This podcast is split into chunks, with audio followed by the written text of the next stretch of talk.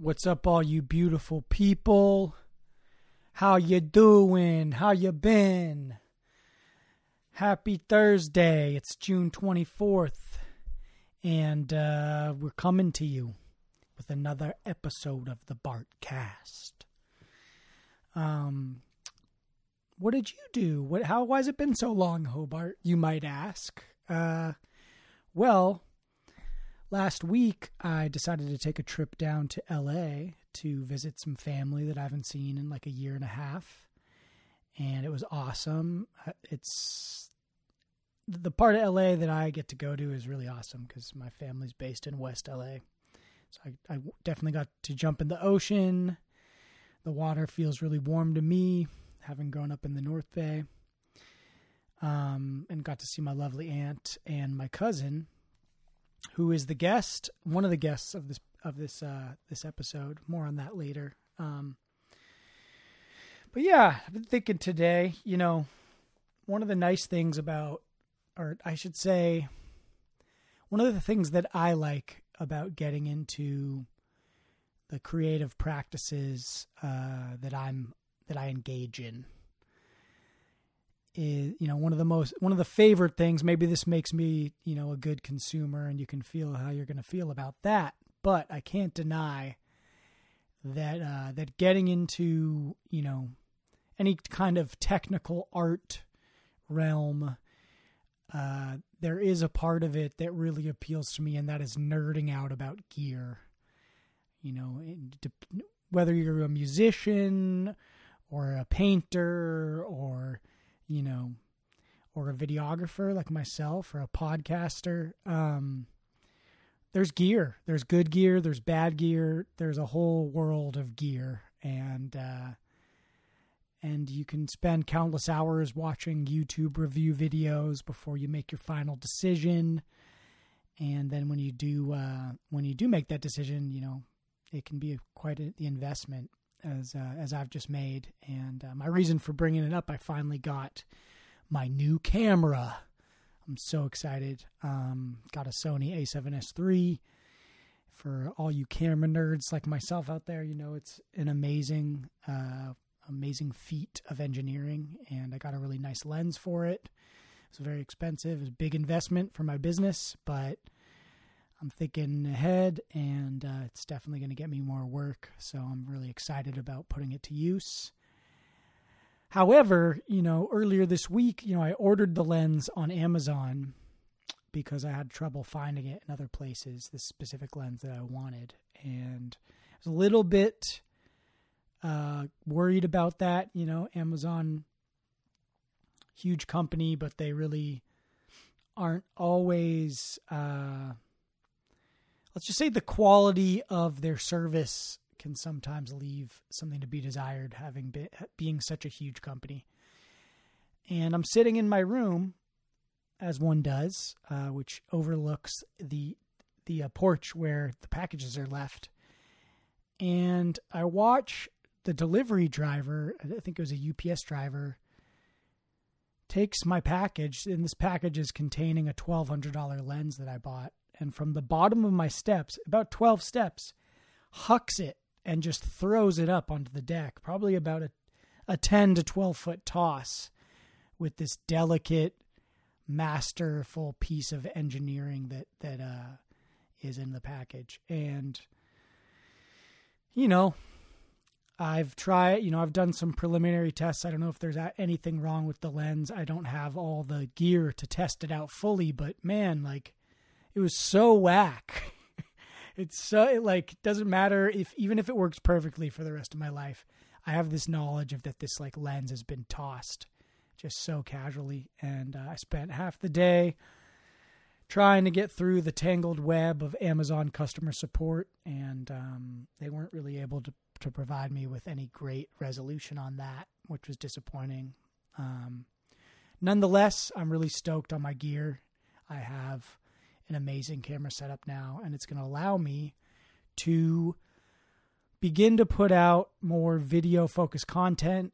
Um, I have been incubating an idea with uh, with a friend, uh, and am getting ready in the coming months to launch another podcast that's going to be a video podcast, and it's going to be amazing.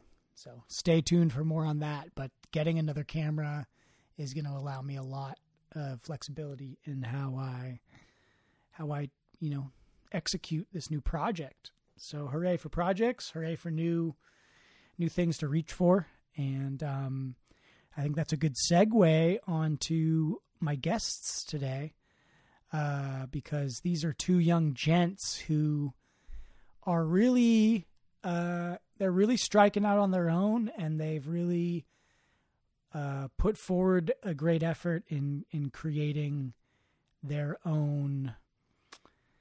I want to say like franchise almost. It's not a franchise, but their own enterprise. That's a better word. Their own enterprise. Two young, you know, burgeoning entrepreneurs striking out, trying to fulfill the American dream of of of uh, being their own bosses and running their own business. And uh, and I'm really proud of them.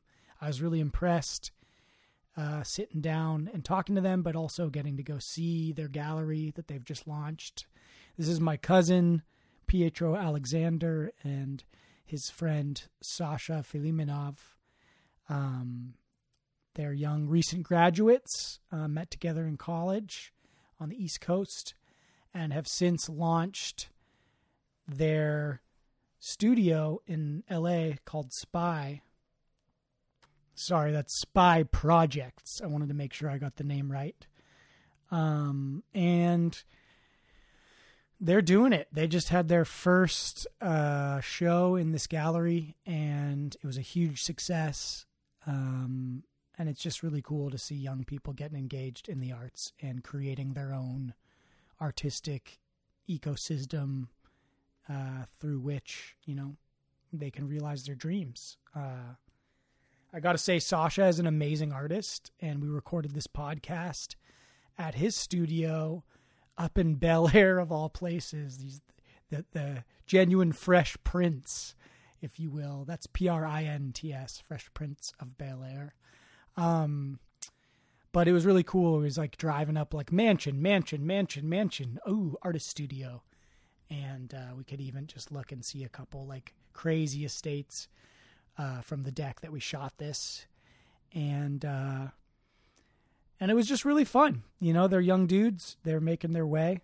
They've got like a whole lot of style and sass, and I love that about them. And I had a really good time just connecting and trying to get into their brain we definitely talk about the art world, and you hear their their uh, their frustrations with it, as well as their dreams for what they're trying to do in creating their own mold.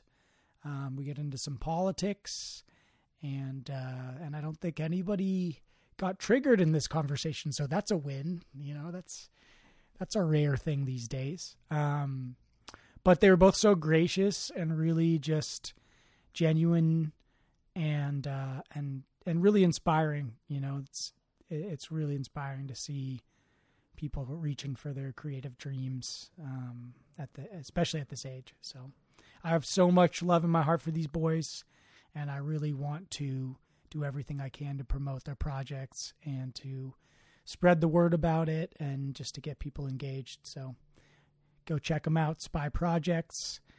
Um, but without further ado, let me introduce to you my guests for today.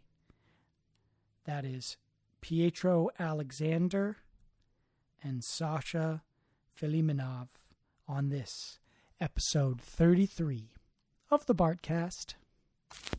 Great to hear from you. What a surprise.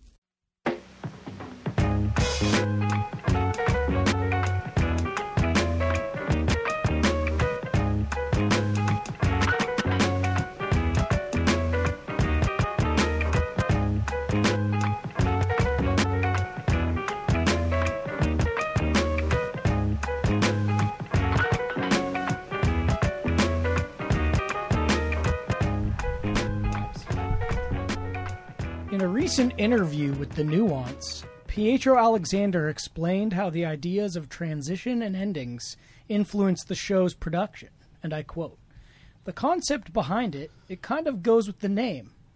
It's that we're all starting again. It's something to inaugurate the end of the pandemic, the end of school for us, and all those sort of different endings. Pee pee poo poo, added Filimonov. Pee pee poo poo pee pee. It's like, I, I would say that's a glowing endorsement right there. Awesome. Yeah. That was fantastic. That was an, an amazing. Uh, that was what was that that we just listened to? Where did that? Where did we take that from again? The that little clip right there. It's a unpub- unpublished interview or yet to be published interview with Nuance magazine. Some Yeah. Pulitzer worthy Yeah. material right there. We're coming live from Bel Air. I can honestly say, like, I when I drove down here to do this interview, I did not think I would be recording a podcast in Bel Air. But uh, the the air is pretty Bell, and I'm feeling pretty fresh. I think we can see like Al Pacino's mansion over there. Yeah, and- literally right there. yeah. There's a cabana right there. There's Dustin Hoffman's weird castle. Yeah. Do you ever hear any like weird uh, celebrity noises? Actually, actually, there is a pretty regular drone noise in this canyon that I can never actually see the drone, and Hmm. I'm naked or naked up here pretty frequently. Okay. So uh, I have been paying attention. giving them their money's worth. Exactly. Well, I've been attempting to, but can never. I don't know where the camera's at. You know. Yeah, you kind of just got to assume that the camera's always on you yeah, exactly. I mean, in this neighborhood, when you're Uh, trying to tan your loins on the deck.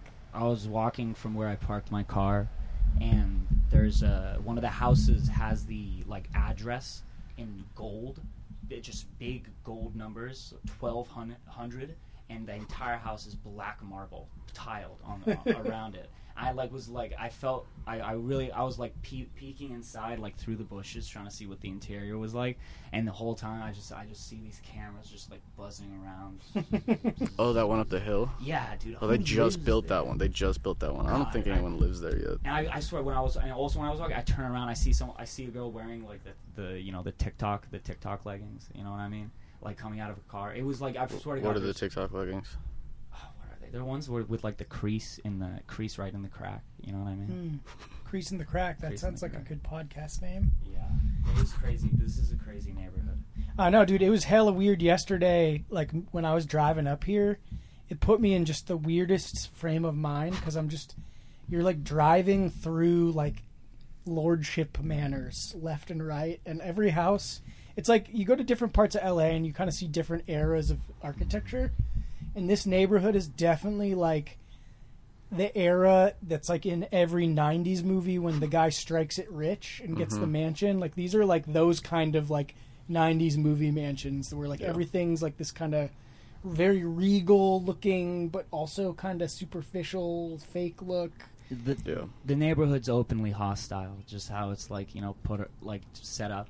You know, if you walk on the, ro- you have to just walk straight on a road that has like. a It's one big blind curve driveway. Everywhere. Yeah.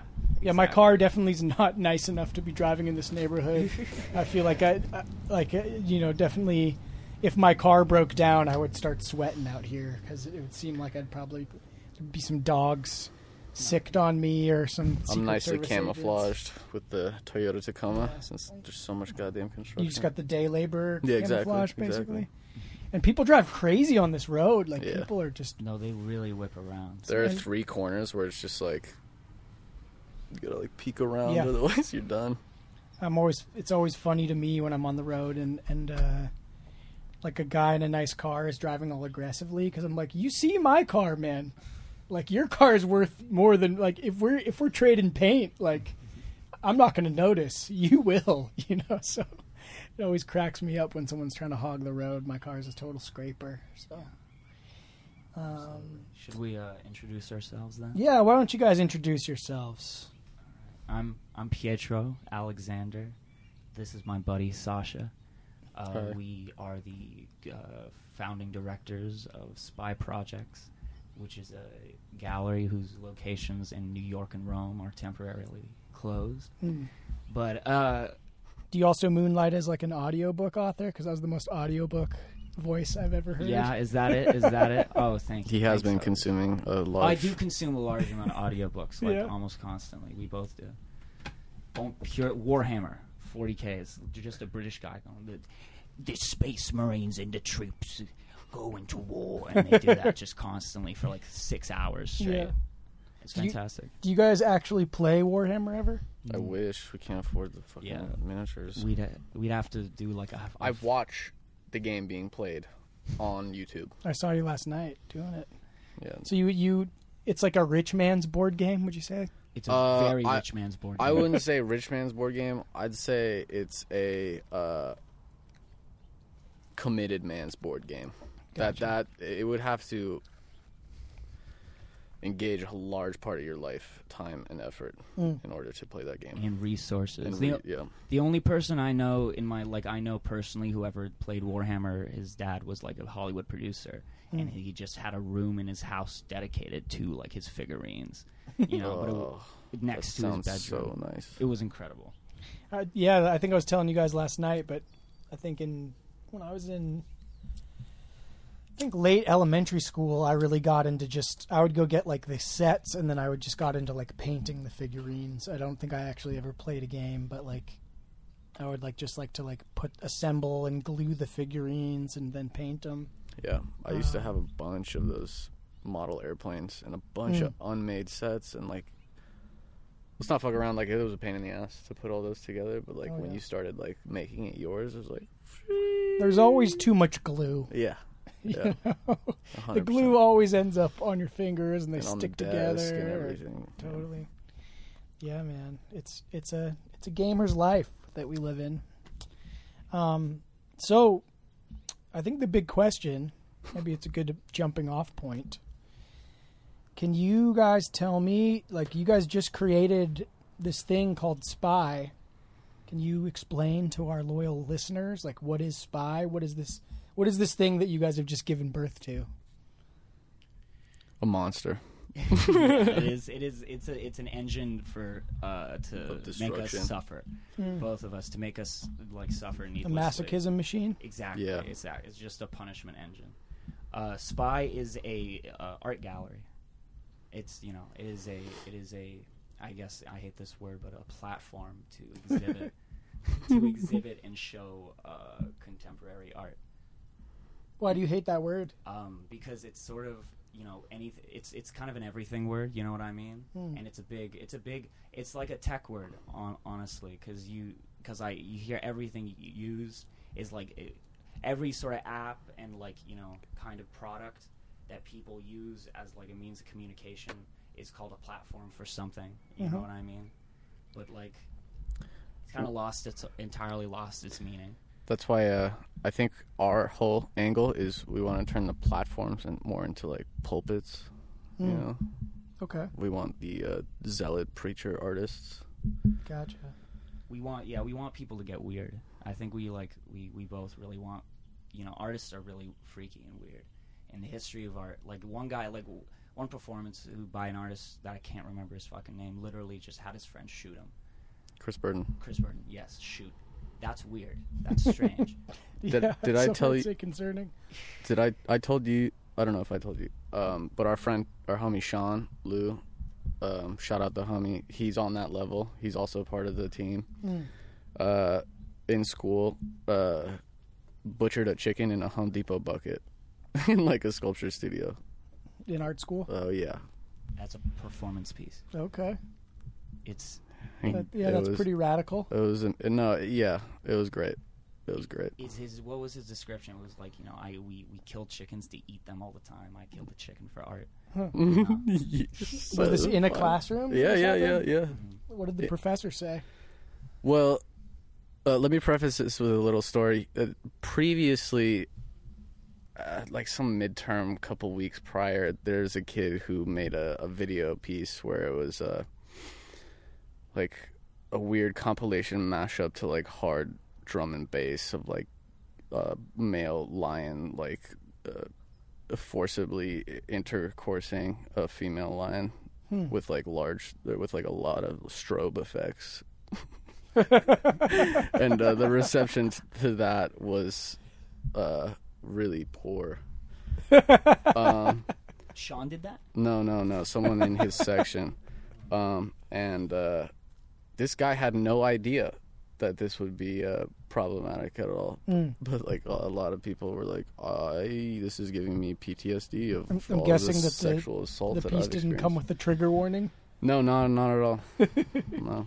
I mean, I I think uh, I would understand why it would be a disturbing experience to see a lion forcibly copu- copulate with a female lion, with like some It was Killer like- Rizdi music. Yeah, behind yeah, it. yeah, and it was like uh, intermittently cut with like them eating like whatever kill that they just Mhm. eh, you know just like shots of gore. But I, I feel like lions isn't that kind of the status quo for a lion? Like, I feel isn't aren't most couplings like yeah, drum and bass definitely isn't the non-consensual? drum and bass and strobe. I think was the uh, That uh, that was like the, the- the jarring addition. Gotcha. It raised the emotional stakes a little bit. Yeah, and there wasn't really any context or like lead up to it Mm. or, or title even. So this is the They just chicken slayer. No, no, that that was one of his compatriots. He did that afterwards, and I think the reception was a little bit warmer. But they didn't really question our friend Sean because Mm-hmm. like it was fairly self-contained what that piece was about versus Yeah. the uh, lion sex party was less so. Yeah, it's hard to question somebody who just killed a chicken in front of you. Yeah. Yeah. That takes a lot of effort. So. This man is like a quiet man, very thoughtful, reads a Mm. lot, like ver- Yeah. like He thinks he's a thinker. He's a real thinker. You know, a lot of thought went into that chicken murder. it wasn't murder. We ate, we ate it. So that leads that gives leads me to ask the question like in your guys' you know professional and personal opinion like uh when does something become art?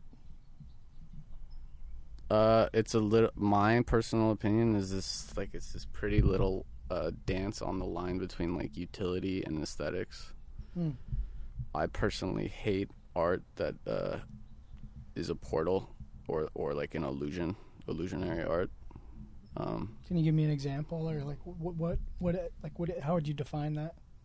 uh, just any any form of like figurative painting where like realism is the anchor. Mm.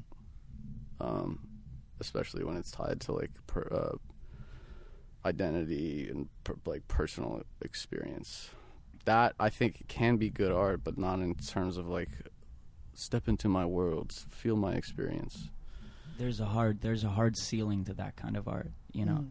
there's there's a total you know as a as like a way of understanding you know the human condition and under and having like some connection to the metaphysical. If you bind your art by like basically constructed categories that you know are entirely entirely uh, contained within you know previous struct- socio-economic cultural structures that's going to severely limit that uh, the audiences and everybody's capa- uh, ability to access you know god like the metaphysical like that sort of spiritual ex- Community. exactly that spiritual experience through that art if it's just about being like checking the boxes and that thing uh, Yeah, we're, I think we're just a little bit sick of the individual. yeah Who do you guys think has like who has the authority to to name something as art? anybody does you know i think i think art is the interaction between the object and a per- and a person you know it's really it really so it can be the artist or the audience in that, in that regard. Exactly. Yeah. It can be any. It can really be. It can be anything, but it requires. It's a. But it's. It's a social project. Like it requires to, at least two human beings, in my opinion, at least. Like Mm. I don't think somebody making. Like it's you know if a tree falls in a forest doesn't make a sound. Like is somebody if somebody's making art, and like. And they're even if they're alone, a hermit in like the woods, painting or whatever. Like they're approaching their work with a like a experience of other people and like coming prior to that Or the lack thereof. or the lack thereof that Mm. interacts with with the work out on top of himself on top of him making it you know so that's why and that's why like you know you, I, you go on like uh, Prager U has done a video on why modern art sucks you know Paul Joseph Watson all these you know reactionary YouTubers and the th- the the but it, what really is the great the, the greatest innovation of art in the 20th century is the realization that it doesn't like art isn't really about like w- w- be a certain type of object you Mm. know it's about like it's about the interaction and like between the object and like the viewer and the artist So fucking anything can be art. That's why we like objects. We did this project when I was in high school called the Art is Everywhere legends. project. And it was kind of along those lines that like you can really like you you know i had an amazing art teacher in high school and he basically was like yeah like if you can write a brief about it you're you guys can do whatever you want. We, we ended up making like our own tactile dome because everybody else was doing like visual art and we're like let's do an art of the other senses you know? So we like built essentially a wooden box out of plywood and we put all sorts of textures in there and then we like I think we smoked weed in there like after school one day. And we just like lit incense and like played weird music and we had people uh you know come in and, and visit the installation. I think I got a C on the project because I didn't do as much work. I had like the idea, it was my idea, but I like didn't didn't quite execute on it. Like I didn't show up for all the group meetings and stuff. Have you heard of Roden's Crater? No, that sounds like a great band. I. it's I think it's James Turrell, right? Basically, mm-hmm. like an artist who was you know who was a light in the space artist got a whole was given basically a whole crater to make a experiential like installation piece out of, and he t- bas- he basically turns this crater into like a temple where every room is a different sort of experiment with light and like the like physicality and and the various like invocations of of light as like an object, you Hmm. know. And it's suppose I think it costs like ten grand to go, five grand Wow. to go to that thing. But it's, Where was the crater? the crater? It's I believe it's in Arizona, Okay. following a long tradition of uh, land art in the American Southwest. Spiral Jetty. Spiral Jetty, which What is not in the Southwest. How do you guys feel about like uh like does art need to be accessible? It- Like where do you what guys does that mean? like like does the artist have a responsibility or does like is there a responsibility in the creation of art to make it accessible that not uh, not in the sense that people can understand it but in the sense that people can experience it That's that's a really good. I, que- I think baseline there is like artists are not responsible for any anything or anyone, Yeah. but if you're a good human being, you make public art. Yeah, I, I, I, I yeah, I think that's, I think that's like, I, I, th- I think there's like a level of success, like, and and by success I mean like like a successful piece is like one which can be experienced by as many people as possible. Hmm. Because art has to have art has a goal to it, you know. It work. It's a constant approach. We're constantly approaching God with with the creation of art, and so it, making it in a way where as many people as possible can experience it, I think is like, and it's sort of like an attribute of making like a, a, a work of good art. That doesn't mean like some some art can be completely inaccessible and be fantastic and Mhm. beautiful, but like you know, it's just another aspect that like raises, in my opinion, its quality. So it sounds like in addition to you know just to play on your definition, Pietro, like in addition to having these like two people in the creation of art, there needs to be like some sort of intention. Would you say worked into it, Yeah. Oh, yes. God, yeah, 100%. that's even if the intention is that there's no intention? yes, Yes. There, it's it's nat, it's it's it's natural. Like the intention comes no matter what. Pointing like they're not going to be able to hear you if that's like this is a one-way mic. So Mhm. however you hold it, it just needs to be pointed at you. While we're on that subject, Yeah. what's the distance? Okay, distance with this mic. You can you can get closer. Uh, you're you're good. Like where you've been at is, has Okay. been good. I can always adjust it like the Okay, volume. so but post, you're monitoring it, so I'm not Yeah. just like talking into the wind. All right. Exactly. Uh, what you were saying is, what was that modded definition again? I'm sorry. Oh, I was just saying. In addition to, Mm. you know, by your def- definition, you were talking about art needing to have, you know, uh, at least two people. As far as like whether it's just one person making art for themselves, they still need to have experienced like another in their life mm-hmm. in order to to do it. And so I was saying, I was asking the question like, in addition to that, as being like kind of a base prerequisite for something being defined as art you know, it sounds like there also needs to be at least some intention involved in that process. One hundred percent. It's concept and context. You know what I mean? like- CC. It's it's It's content and form. it's it's it's well it's the it's it, it there has to be there's always an intention it goes sort of goes with it you know what i Mhm. mean and like I guess you try to think about like what is like decorative art. Like I mean the most like intentionally decorative, like something where it's like I'm gonna put this, I'm gonna put like this tapestry on my wall. It's purely decorative. There's no concept behind it. It's not trying to make you think. But even then, you know, there's still there's still intention going in behind it. And it's necessary. I think another thing that's very attractive about, like, the, for example, the the art that you made in your school, you made it uh, in high school, and Roden's cr- Roden, no, not really Roden's Crater, but like about land land art uh, in in general is that it's Yeah. not easily packageable Yeah. into something you can sell, and that is also something that I think everybody finds instinctually attractive, is the the less the less e- the less uh uh Consumable. exactly. Or the less- commodifiable. exactly. The less com- commodifiable the, the work is. I think if somebody sees it as no, absolutely absolutely no idea about history of art has mm-hmm. no idea about the context i feel like there's something that engages them more that way. And that's why some people get pissed off with like you know those crazy performance pieces where people are just running around naked and shit.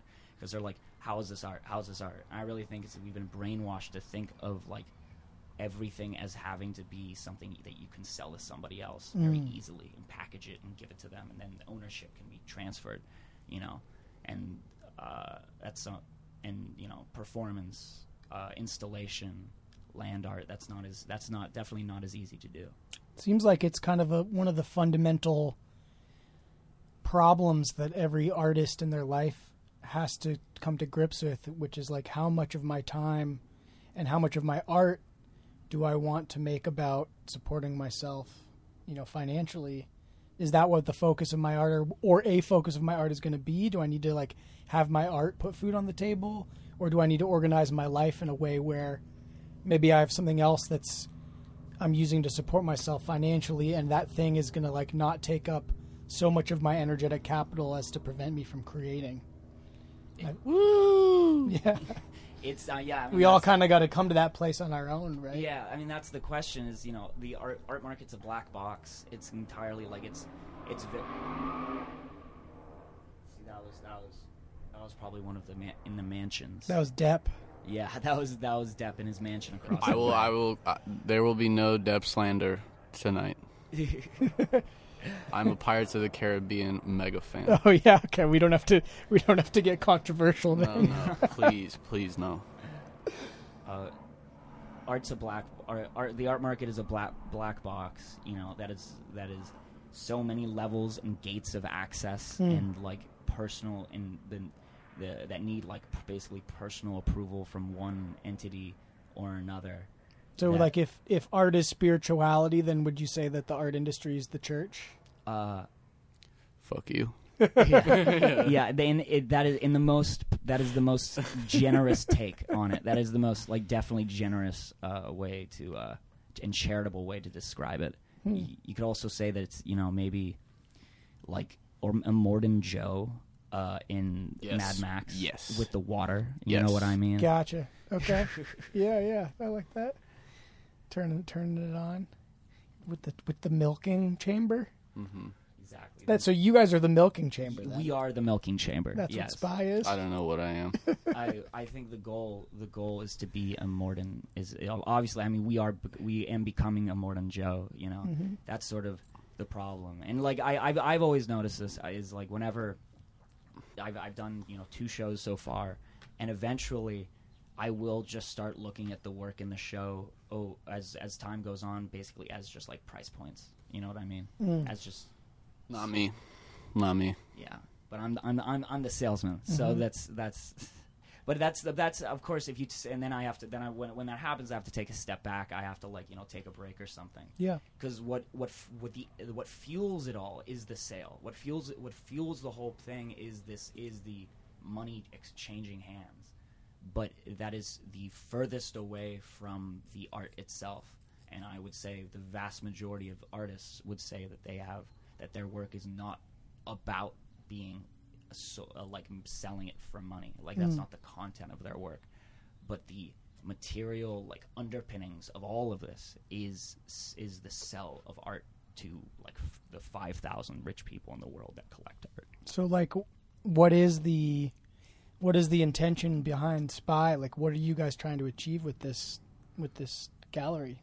What is your mission statement, or what is your, you know, is it know. to make money off say? art, or what? what what's like? Can we say? Can, I, I'm saying this doesn't have to be a big definition. Just like at this moment in time, with what you, you guys have had two shows, Mm-hmm. like what you know, what do you right now? Like, what do you think? You know, what what's your intention with this project that you've started? Uh, originally, it was to like do things our way since we're so uh, discontent with uh, just the general state of the contemporary uh, art scene. Mhm. Um, and as of now, I don't. I hope it's still the same. it's still it's still the same. I think what we what our our goal is, you know, it's twofold.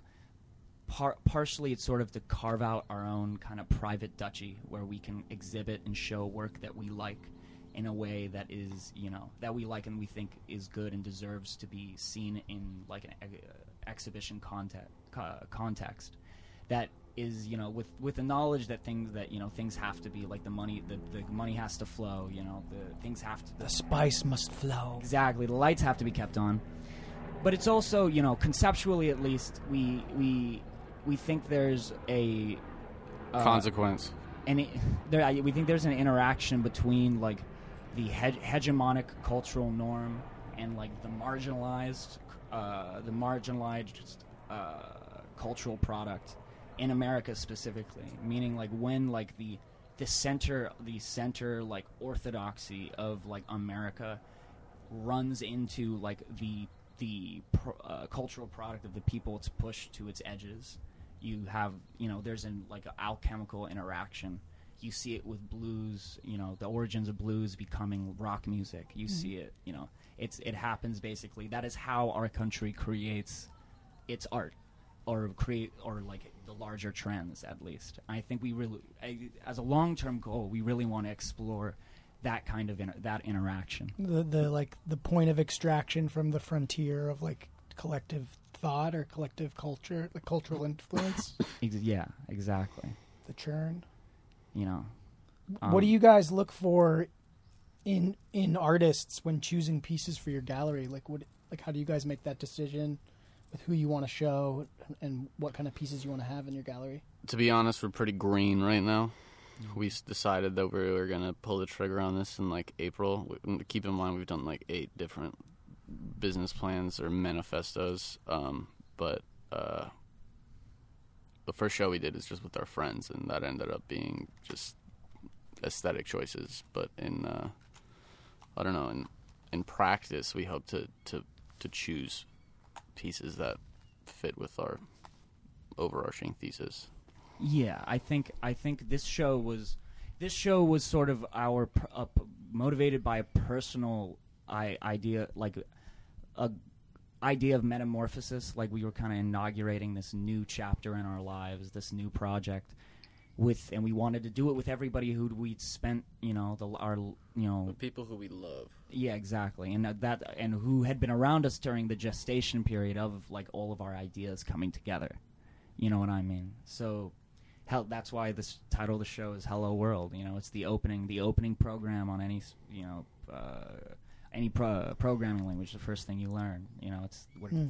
we're, it's our coming out party, if uh, just so to say Mhm. but uh, we these were they were largely aesthetic choices. You know what I mean? Like if it, the art has to look good, and like that's certainly like sort of instinctual. Like it's a visceral feeling. Like if we don't like see it in our and we're not like, dude, this is fucking awesome. Then you know we're not going to show it. Do do you guys take uh,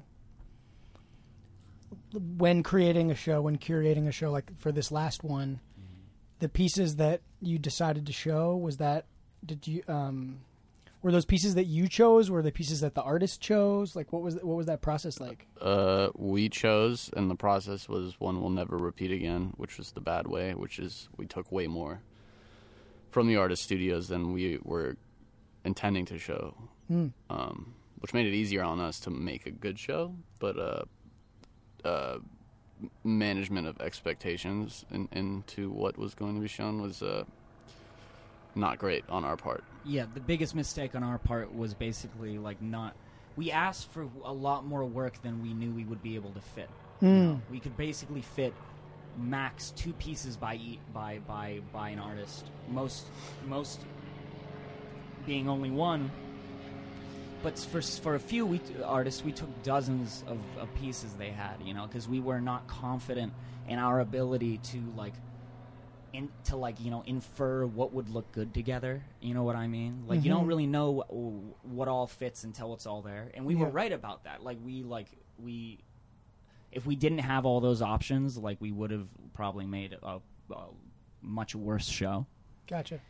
You almost like uh, you guys. You guys kind of like uh, were like almost bumper bowling, but but you gave yourself some cushion. Yep. Yep. So you took in more pieces, and then you were able to build a show out of that pool of, Yep. Yeah. of larger amounts. and usually the way it works is you have an idea or for group shows which is what this is is like it has um, nine artists i always mix it up between eight and nine i believe it has nine artists is like usually there's more of a of a like thematic like thesis that goes with it which means that the work kind of flows into that like your Mm. choices kind of are structured around that th- th- that theme so you're when you're picking work, you're sort of like, oh, that's the one that most fits. That's the one that most fits, and because they fit the theme, then Mhm. the job in the curation is to reflect that in the physicality of the space. Is is that process like? Do you guys like in general, from what you've seen, is it that the like gallery heads call for submissions from artists, or do they secretly No. go around and make choices without necessarily telling everybody what the show's about? You mean? Uh, they, I think it's I mean, they're transparent and and like or what yeah, the I mean, it doesn't need to be about. secretly, but I mean, like, is that the, that decision in your experience coming from the heads of the of the the gallery? You know, in, in going out and choosing. Yeah, Yeah. absolutely, Okay. hundred percent. it's hundred percent top down. Okay. One hundred percent. Like there is, like there are open. Most open call submission shows are for like are done by like organization, not like nonprofit organizations or artist run spaces. Mm. Art like you know like I think Foca, Sp- Spring Break. These are like basically art fairs where like a bunch of shows happen at once, all kind of moving around some theme. And then curate. They ask curators, independent curators, to make proposals where they these independent curators then choose the artists that uh, to feature in that proposal that they're submitting. You know, and that largely works around either their network of artists they already know or artists that they they've seen that they like but they've never interacted with. And you know, it's just email them and say, "Hey, you want to be in a show?" Mm. And Sasha, I'm curious, what was this experience like for you? Because you you not only were, you know, one of the curators of the show, but you also were a principal artist in it as well, right? Um, yeah, the experience was super weird. um, Like, what was it like to straddle those two roles? You know, I uh, kind of took a back seat, slightly on the curator. I mean, not. I don't know. And at least with my art, I didn't choose what piece I had. Pete knows my uh, stuff fairly well, and he chose the single largest piece I've ever made. mm. Uh, Because it had to be on that wall. It had to go there. was this something that you made before you knew the show was going to be a thing? Yeah, was- yeah, yeah, yeah. I remember when he made it. Yeah, I remember. It, was- didn't fit, f like in the room I made it. Like I couldn't get it on the wall. Mm. Yeah, he set up for cri- for his uh, critique. Like it had to like lean on the wall. Basically, because it was too tall to fit. Was this the first wall that it was hung on? it wasn't. It, it It's had never been on a wall. Oh so wait, th- this I'm wall. saying this wall in the, Oh, in yeah, the gallery. Yeah, Cool. and it looked It fabulous. crazy. It- Yeah, what? How did that feel as the artist to see your piece hung up? I mean, just like masturbation doesn't get any better than that. I think. Yeah, yeah. Did you get some time at the show to like just appreciate the moment, or like were you able to stay? I know sometimes with those kinds of experiences, it's almost like, at least in my my experience, you have to like hold on to lucidity because it can like kind of you can almost enter into this flow state where the event's over before you even know. yeah, the the no, I had no. I mean, I think I had moments, but uh, the show was insane. That had like 300, 400 people, and uh, it felt like it was a month ago. You know. It was the opening reception went it was it was crazy. This was last week, right? Yeah, it was. cr- It was just. It was just like you know, some totally unexpected. But that's why you do a group show with nine people in it. Is that every artist can draw. You know, I'm just an art dealer. You know, I like I can't. nobody's gonna. People. Way less people are gonna like listen to me and like like come come to the show if I say, hey, want to come to this show and help me make money. Mm-hmm. Versus if an artist says like I have my work in this show, people naturally are like, "Oh shit, well I got to go to that then because it's Right. very important." You know.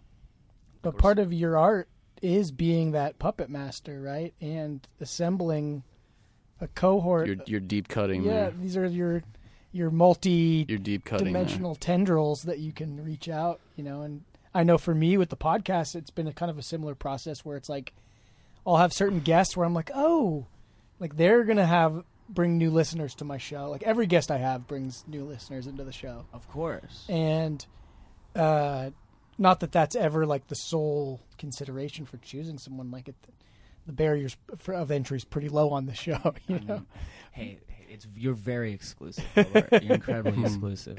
But that's I an- only got in here because I'm your cousin. Exactly. This is pure nepotism. Um, no, but I'm always aware of like, okay, like, you know, that there will be new people experiencing the art that I'm creating because I have a certain guest on, and and I think that that's, you know, it's it's not like the most important consideration for choosing someone to be part of your thing, but It's about it is an important consideration. it's about levels of clout. You know what I mean? Where it's like it, if we were like inc- like obvi- obviously like blue chip galleries, they're they're clouded up. They don't they can have a solo show. They can have a, they can debut They could artists. take a dump on the floor. Yeah, they they can debut artists who never who nobody has ever heard of ever before, and Mhm. like they'll draw a crowd and collectors and and and every and critics and you know Yeah. everything just off their name alone. But and you I see you see this with a lot of galleries. Like I think L.A. is having an explosion in the amount of galleries that are being open here right now. It's Mm. really kind of like a gold rush Okay.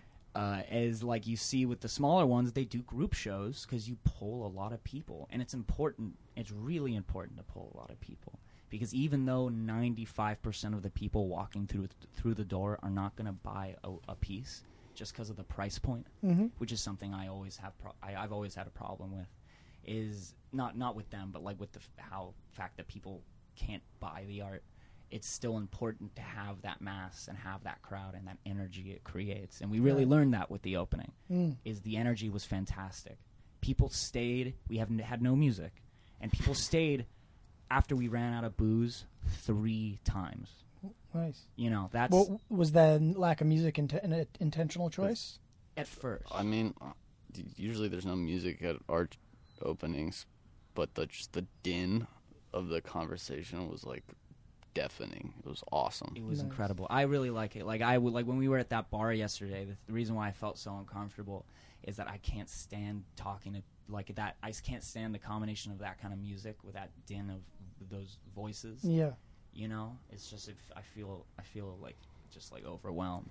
Yeah, it's hard being in a place where you can't hear yourself over the music. Yeah. I always prefer, if I'm going to go to a bar, going to a place where I can have conversations.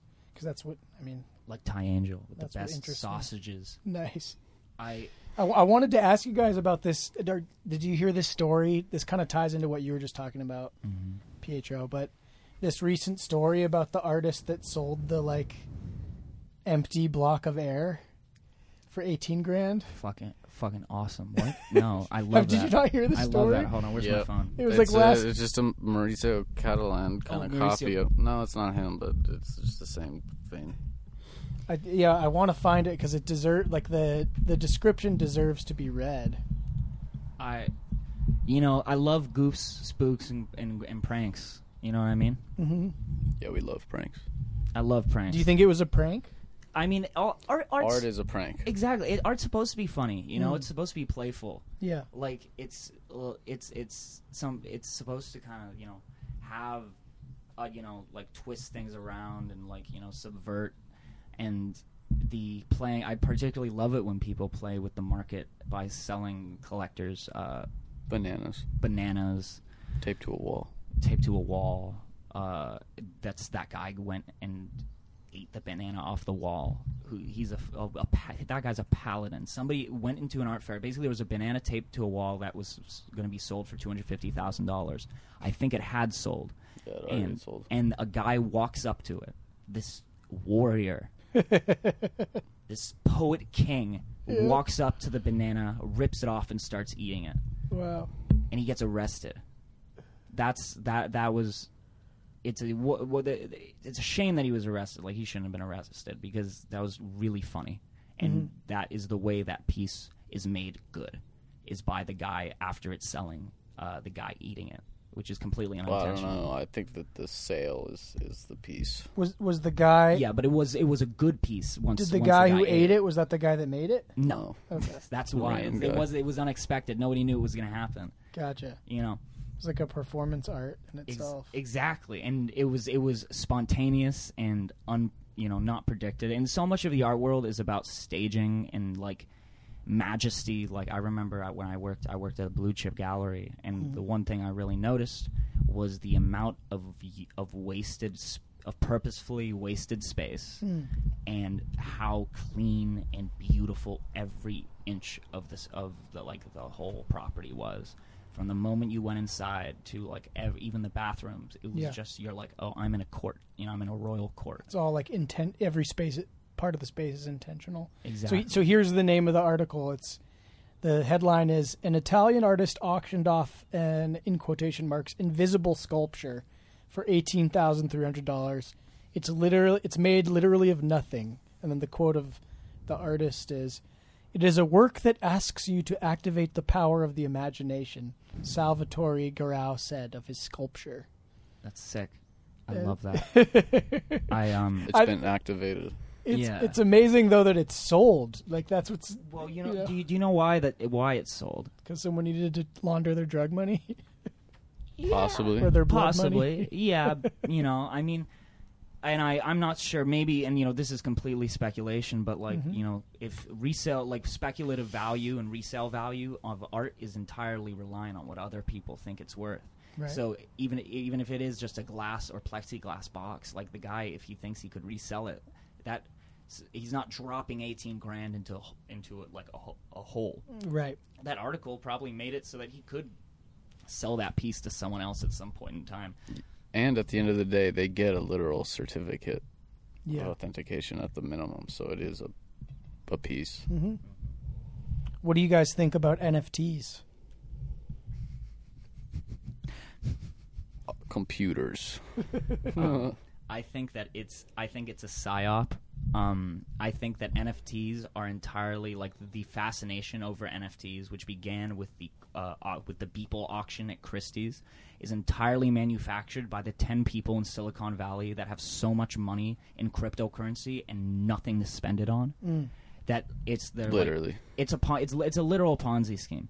It's it's because they have for cryptocurrency to work, you need more and more people to like join in on it and, bel and believe and like Yeah. believe that Yeah. it's the right thing. It's like you know a viable cur- currency or viable things mm-hmm. exchanged for goods. But like, so wh- how you make money off of it is by being not being the last person to get in on on the on the scam. Right. So this was just a, a It's a marketing thing. massive marketing success. What can you act- can you guys define what an NFT is for people? Because I'm sure there's people listening to this that a, have a no idea what non. we're So talking about. actually, the technology is really cool. I actually really think there's a p- lot of potential in NFTs. The technology is great so it stands it- for non fungible token. yeah, a non fungible token basically it basically means that you can create like, and this is my understanding of it at least, is that you're able to create a create basically a certificate of authentication with uh like and attach it to a work uh, like a work of digital art. But it can be done with anything. But it means like it means like it's not like copyable. Like you can't it, you can you can always know what the original is. Even if somebody like you know took a video of the computer screen with the nft on it somebody can say that they have ownership over this digital item. Gotcha. as well as it uses this the the uh, Ethereum smart contract technology, so that like you know the sale and resale of like an NFT uh, art piece can like automatically mean some of that sale is going like a ten percent of the resale is going back to the artist who made it originally. Like it mm. sets terms for like what a you know what a contract is in real life, where mm-hmm. like somebody has to, you know if you put it in a contract saying I'm going to resell this if they, this work is resold at any point in time, ten percent goes to the artist. Somebody's going to have to move that money from point A to point B. Somebody's Yeah. going to have to take that money from somebody else and give it back to the artist. Mm-hmm. But with the NFTs, it, like it does it automatically, in, entirely without like the input or like the need of somebody to like be the manager of all Yeah. that, uh, all that money going around. It's kind of like a new structure of like royalties almost for an It- artist. it- yeah, that's what it offers. That's one. That's one of the benefits it offers, as, as well as you know, like it. It the way in you can program how you can program basically like qualities that ch- that like evolving qualities of the work that change with ownership is something that I think is very very pr- prescient and like immediate to our time and how art what art really is right now, which has to do with the exchange with like with the uh, with the like exchange value and with ownership and and I think that offers a lot of potential for s- making some really cool art about about like what does it mean to own like s- a, a work of art. But NFTs, as we've seen them so far, are basically Pokemon cards.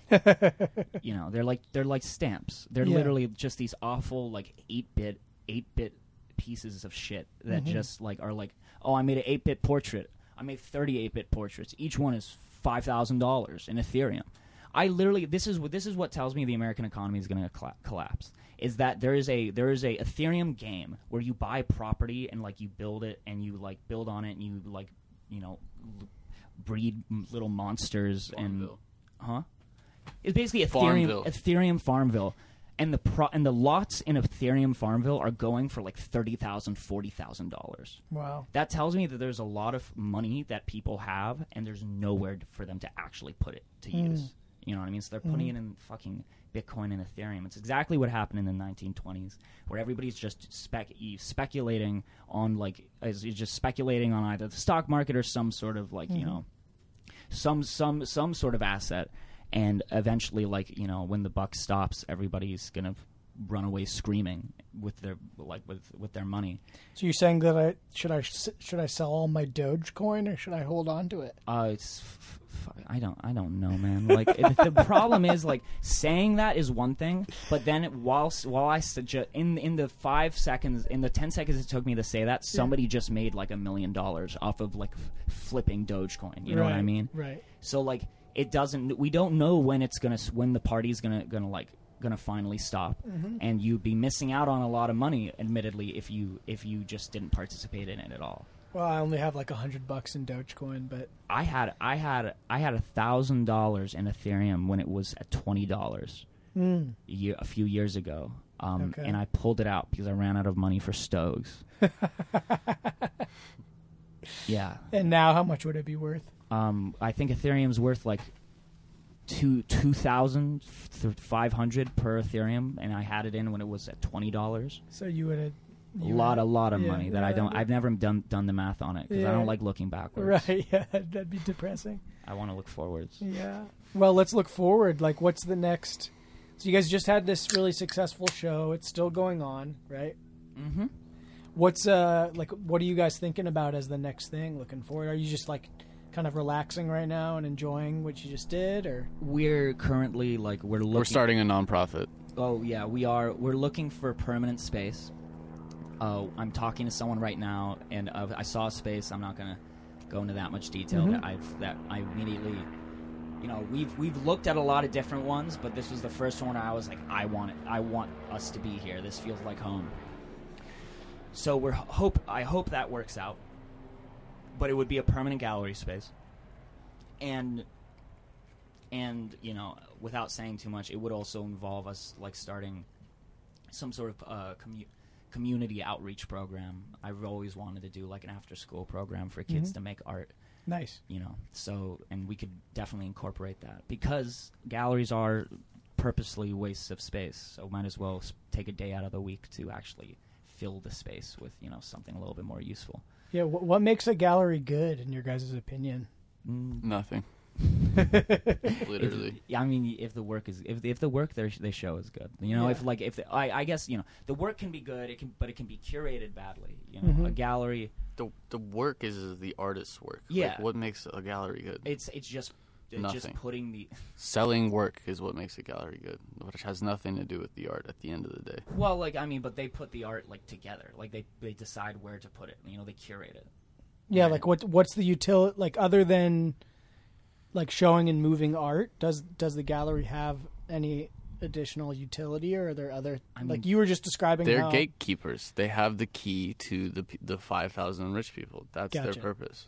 Maybe maybe ten thousand, depending how many Saudi princes like, are being born like every day. So that's the so there is like the um there's like the non-locational aspect that you just described, but Pietro, you were also talking about like a minute ago just how like you were going into these blue chip galleries and how like every inch of space whether sh- whether being taken up by art or not it was like all this almost all this negative space that was still intentionally designed for effect right Yeah. Well, it's empty space. Like, who can afford to have a giant empty space? It's a flex. It's just Mm. it's it's it's it's a purposeful flex. it's because- that clout that you're seeking Well, it's not even. It's it says I have access to co- uh, to to a kind of money that is like. It says to artists that I have access to a kind of money that like you by like showing with with us, meaning that we get a cut of the sales we make of your work.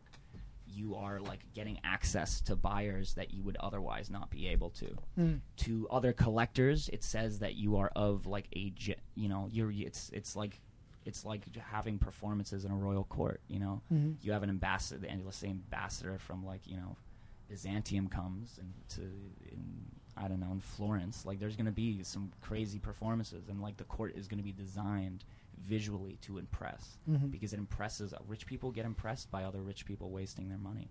You know, and I say this I don't I say this as like you know obviously like it's it, it there there's a lot a lot of problems with that model but I do think a gallery can be good because it's one of its jobs is also to develop uh, artist's career, like kind of like an agency of, for like you know musicians or actors, is to like you know uh, with the like wild s- as part of wild uh, swings in the secondary art market.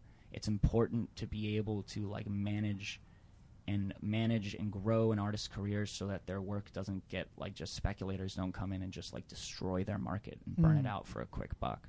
You know, at its best, Which a- they do purposely sometimes as well. which oh gallery, which galleries and which commercial galleries and collectors and speculators all do sometimes pers- purposefully for one beef reason. They just decide they're going to tank an artist's work. Well, or- maybe they don't like like that artist. Maybe that artist did something to piss them off. Mm. You know, like Is is is a gallery always like in in this context? Then like, is the the, the gallery's always showing like art that hasn't been sold yet? Uh, largely art. Yeah, it is art that is. Well, no, I mean, I have there. Like, I think what it was. I think, I, I think there are sometimes like a gallery may have work that it's that it has bought on the secondary market that is then showing as a as showing in like an exhibition, even though it's been bought and sold before, because they're trying to like pump up interest and like buzz around the work so they can sell it for flip it for a profit. Largely commercial galleries have a roster of artists that they show with work that is on uh, which with work that has not been sold yet, meaning it's on the primary market. Mm-hmm. Um, the real money, from my understanding and my experience of what I've like learned in just by through osmosis, is the real money is in the secondary market Mm.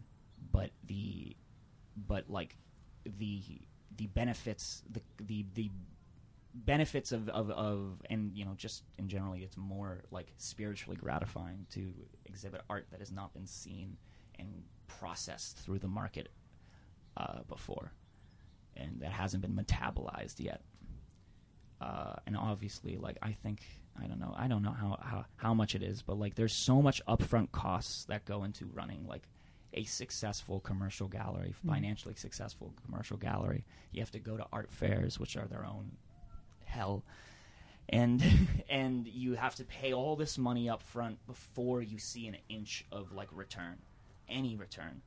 So it's really like, and it's that So it is speculative, just in its very nature. in its very nature it is and it's that dynamic which drives a lot of the most awful parts of the art industry and market is that it, it requires so much money up front to put everything together. So they're expecting they need a return. Mhm. You know, the margins are incredibly thin for 95% of galleries in the world, and the margins are incredibly juicy for 5%. Do you have artists that you like that aren't making art to sell? Yeah. I do. I think I, I we were actually you know, we were thinking like we want to do a show of work where we of work that is impossible to sell. Yeah. You know, and and I there are artists I've like. I mean, for example, my my art teacher. This is the first thing that comes to my mind. My art Mhm. teacher, Ayana Evans, back in at school. She does a wonderful performance piece where she gets dressed up in a cat suit and high heels and does Mhm. like deadlifts. You know, you can't really sell that. You can be higher. You can be paid to do the performance, but you can't sell. That's not a like a product that can be sold and resold. And I lo- I like that. You know. And- And I think I asked this earlier, but I want it keeps coming back to me. Maybe I just didn't understand it. But like, what do you, again, when thinking about pieces in your gallery, like, what are you looking for? Like, what, what to you, like Pietro as a curator, like what, what do you look for in art? I want Sasha to answer this question first. Okay. Um, unselfish, uh, dignified art for others.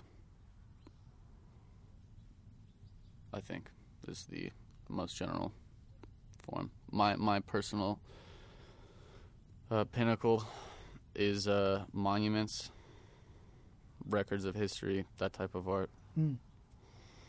I like art that's about something. You know, I I like. I mean, I I, I like work that is about like trying to reach outside of the self, and trying to like, uh, under trying to cre- cr- trying to create a like under not even understanding really, but like some sort of uh, refraction of like the greater human experience that has like you know and maybe because i'm a snob i also like if it engages with art history in some way personally but it, it doesn't have to But or you just appre- history in general. you yeah. appreciate when it looks when you can see that an artist has done their homework. not it's not about doing your homework it's about like having the amount of self like of self-respect to to to to like know that you're in you are that you as an artist are art history like you are a Mm. part of this whether by by making art i- at all you are a part of it Yeah, You you're know. one of seven billion. You know, Is there a?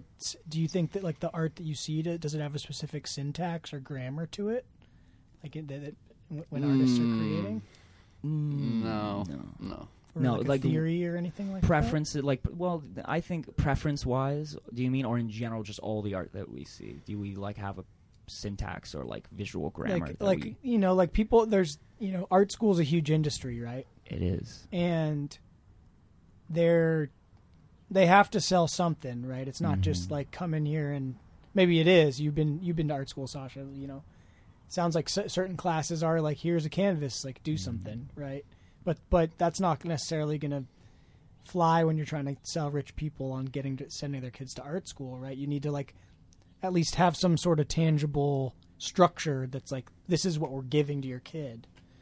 Um, so it would in in my own experience, like let's say take music, right? Because I've my brother went to music school and I did a semester of, as a music major in college.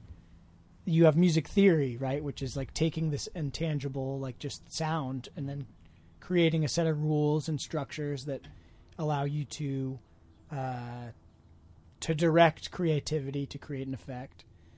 And so I'm curious if there's like a similar, you know, analog in this visual art. Oh well, there is such a thing as art theory. There is like a huge, huge art theory is a huge part of the academic study of Mhm. the arts. You know, I mean, CalArts has like a art theory program where you go there to study art theory rather Mhm. than like make art, which David Kordansky did, who's has a gallery, that very successful gallery in LA.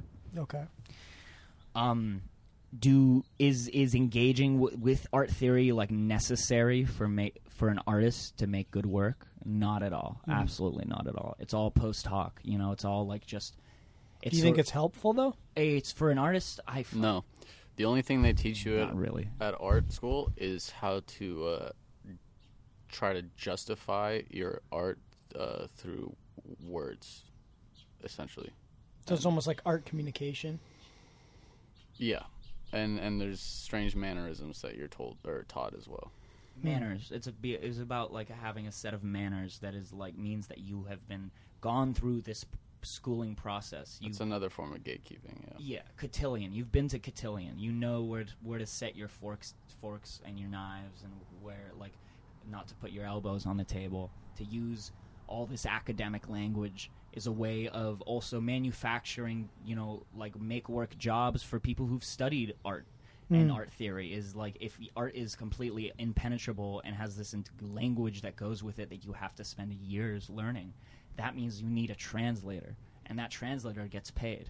You know what i mean? That is that kind of what your role is then as the curator? no, that's that's I, I'm I'm I'm I I I think partially what what I what motivated me to start a gallery in the first place was that I thought the edu- art history education was completely alienated from the like sensual like effect of art. Like why is it that we are impacted by art and why should it be studied?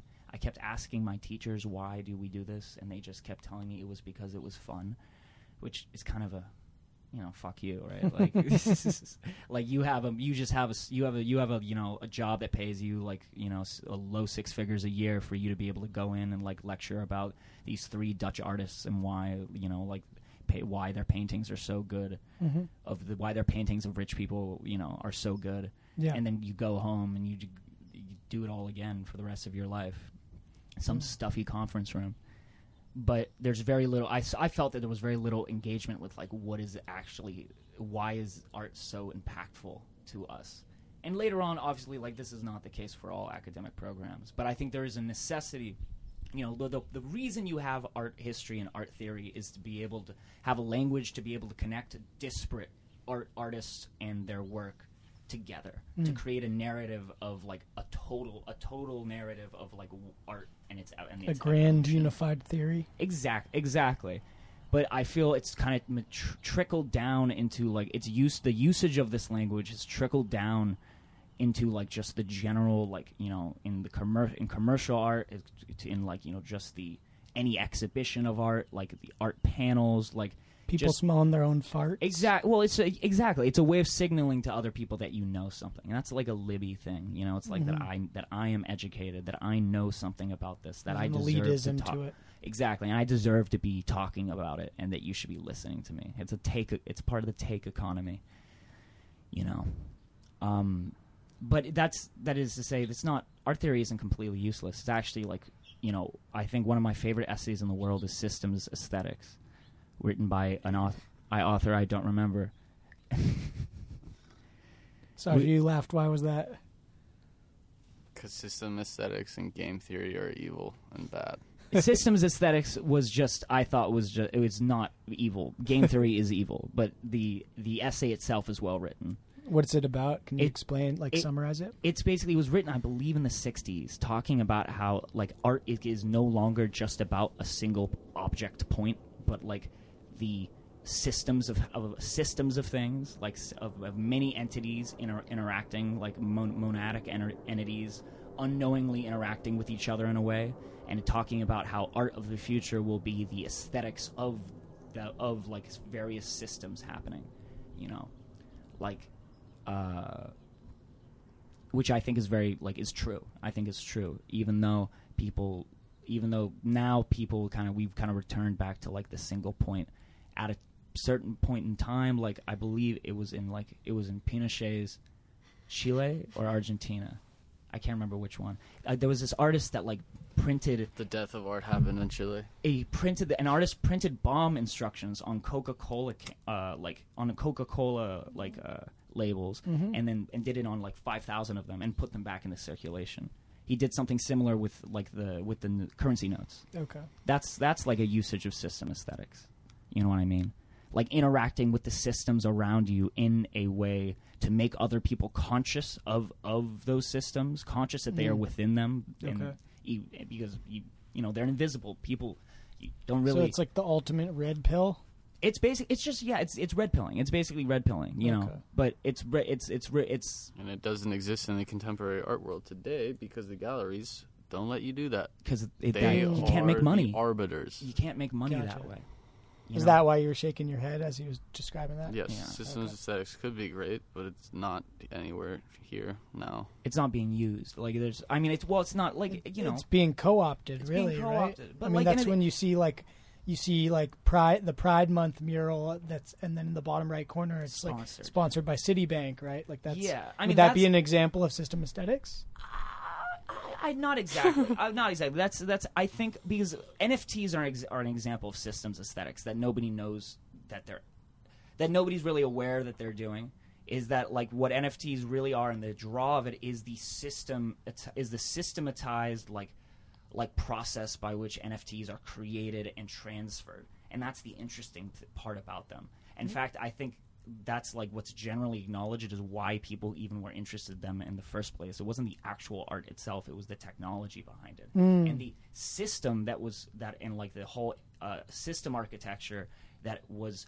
Uh, provided the that, that, that provided the infrastructure for these NFTs to even work. Like it's all about exchanges, price exchanges. You have to literally sacrifice like organic matter to make an NFT. Like you have to like destroy like how many trees to create the energy it takes to to mint an NFT. That's literally like that is like a like a blood sacrifice. You know what I mean? Like spiritually speaking. Okay. And that's kind of sick. I think that's cool.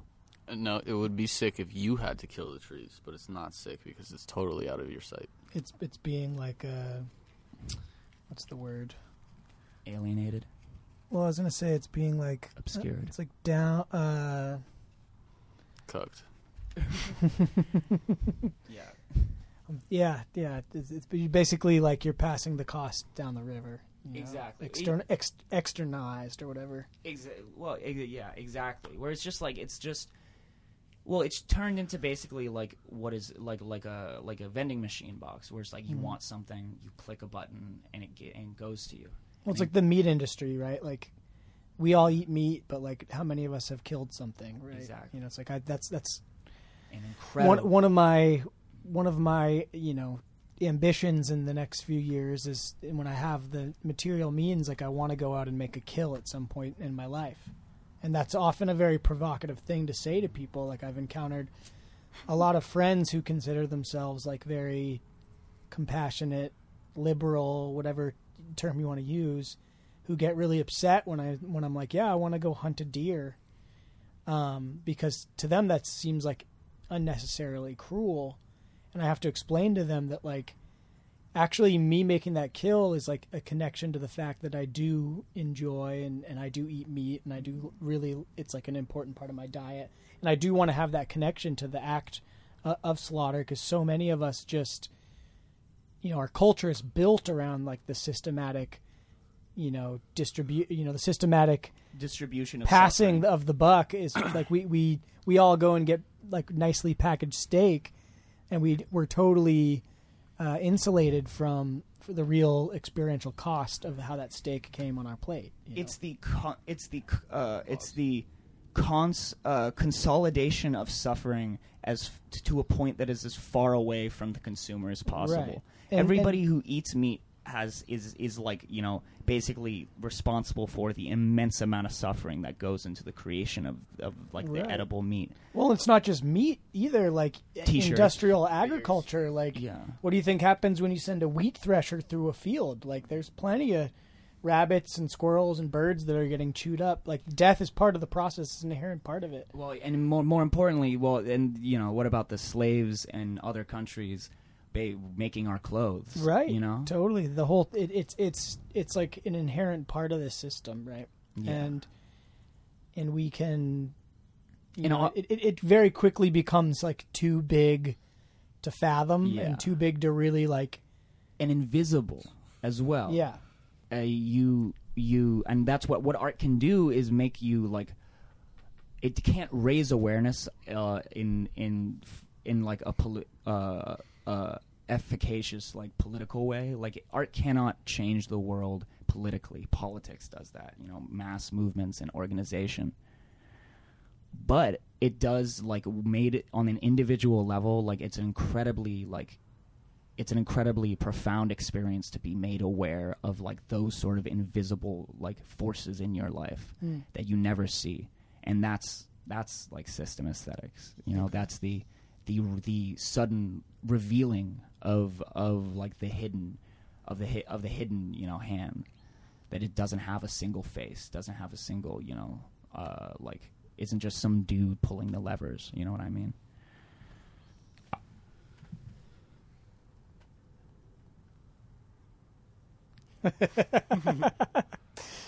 Why, uh, Sasha? Why do you make art? Because I'm a narcissist and I'm a little baby boy who sees so much suffering in the world and I have no idea what to do with it and so I make art about it because um it's like un uh, like it's unprocessable. he can't metabolize it Mm. sorry It's- you're, So it's like a. Would you say it's almost like a coping mechanism? No, it doesn't cope very. Uh, it's not coping. It there's there's no. There's, it's an un unpackable wound. It's it is a coping mechanism it just doesn't work very well Okay. It's like the best one that you found, though. Yeah, yeah, yeah. Because there's other people can enjoy it, but it's it, it is no different than like I don't know, other people like somehow finding joy in me, like shooting up. You know, Mm. if if that could be like a commodi- commodifiable thing, I would do that too. If if it made people smile. the la beast does that there's a guy on youtube that just Oh tortures my god, himself. King! I've heard about that, that guy. tortures himself for money like it He that- like eats glass. yeah his art is pure Yeah. his, his, His art, art is, is pure and is beautiful and it is it is full of dignity. My brother's all about. Shout out to the Chone. He's he's turned me on to L.A. Beast. He's all about those videos. he gets it, it, he is it is it is the most direct relationship t- from uh, to suffering. to suffering and like the like uh, uh, material benefits of of like suffering. Yeah. Can you have If art there could without suffering? No, No. you can't. Uh, and ideally, we we would have a hundred LA beasts or an army of LA beasts, and then we could change the world. yeah, we could ch- change the world with with an army of LA beasts. You can't have art without suffering because you need because society needs to produce a surplus of resources for art for artists to be able to exist. And the surp and like And the surplus comes from exploitation yes, the surplus and from suffering and blood and death. it. It So you can't be a happy person and make make art. You No, you can, can be. you can, but you're ignorant. No, I mean, yeah, there's a level. you either do it through through knowing or unknowing ignorance. You know, Uh-huh. people, everybody's driven to make art. Like we all have the creative instinct, Mm-hmm. and it's not about happiness. It's just like it's it's just like saying like I wish I could fly, but like gravity makes it so I can't. You know, Mm. art has art I know, for an artist to be able to have a studio practice and to make art like full time or even part time. There has to be a surplus of resources for them to be able to eat because they're not producing they're not producing the food they're eating. Somebody else has to do that. You need an amount of wealth in a civilization to be able to sustain artists, sustain creatives. You know what I mean? I think of there are plenty of jobs that that uh, interact with the world in the same way that like do not produce anything and require the suffering of others and their exploitation to like maintain their living their like their living standards while this while that person does that job but art is probably the most necessary of them all you know maybe being like a being like like a journalist is probably like a, a, a less uh, is like another less good uh, Not anymore. you how so Journalism. Yeah, exactly. That's what I'm saying. It's like journalists. All they do is all they do is they they work in the same way artists do. You know, they don't produce anything except for, but they you know they eat others' food that uh, and they you know wear the clothes that others have made for them. But you know they're able by doing that they're able to create something that is you know what Does it bring joy to other people? no it doesn't it never does Never. never does. Have what doesn't what doesn't bring joy? Journalism. journalism? Well, journalism at this point seems pretty like masochistic in a lot of ways. Like, how many happy journalists are there out there? How much fear can we pack into these words? you, you know what? I really I get mad whenever I watch whenever I read like the New York Times opinion page or like see Rachel Maddow on really, TV. you do? I get mad about it, and here's the reason why I get mad about it is because think of the amount of think of the amount of like effort by like poor schmucks across the world that goes into maintaining that person's lifestyle Uh-huh. so they can just produce that garbage Yeah. that no- makes nobody happy that doesn't Is Rachel engage- Maddow an artist? yes Yes. she is an artist i think i yeah sorry rachel uh, What do you mean? Sorry. your work is art I'm, I'm retracting that statement her work is art Yeah. The. That, But some art needs to be punished. that, that might that might have to be the name of the show. you know? Some art needs Pun- to be yeah punished. yeah punished art uh, it's it's the i mean you know like god i Bro, mean love your neighbor. God damn. Yeah, just how love- hard is that? Yeah, love. love just of fucking love people. Christ, like it's bro. just it's it's ridic- It's ridiculous. Like you know, I I I think I think there's a I think that there's like all the shit that like makes scaffolds the art world and like mm-hmm. keeps the keeps the spice flowing mm-hmm. is just like a lot of is just you know and a lot of old people with a lot of money who some of whom are incredible patrons by the way some of whom are incredible patrons Yeah. uh, but a lot of whom don't give a shit about art. Uh, Eli Broad, mm, who's recently died, I think. King.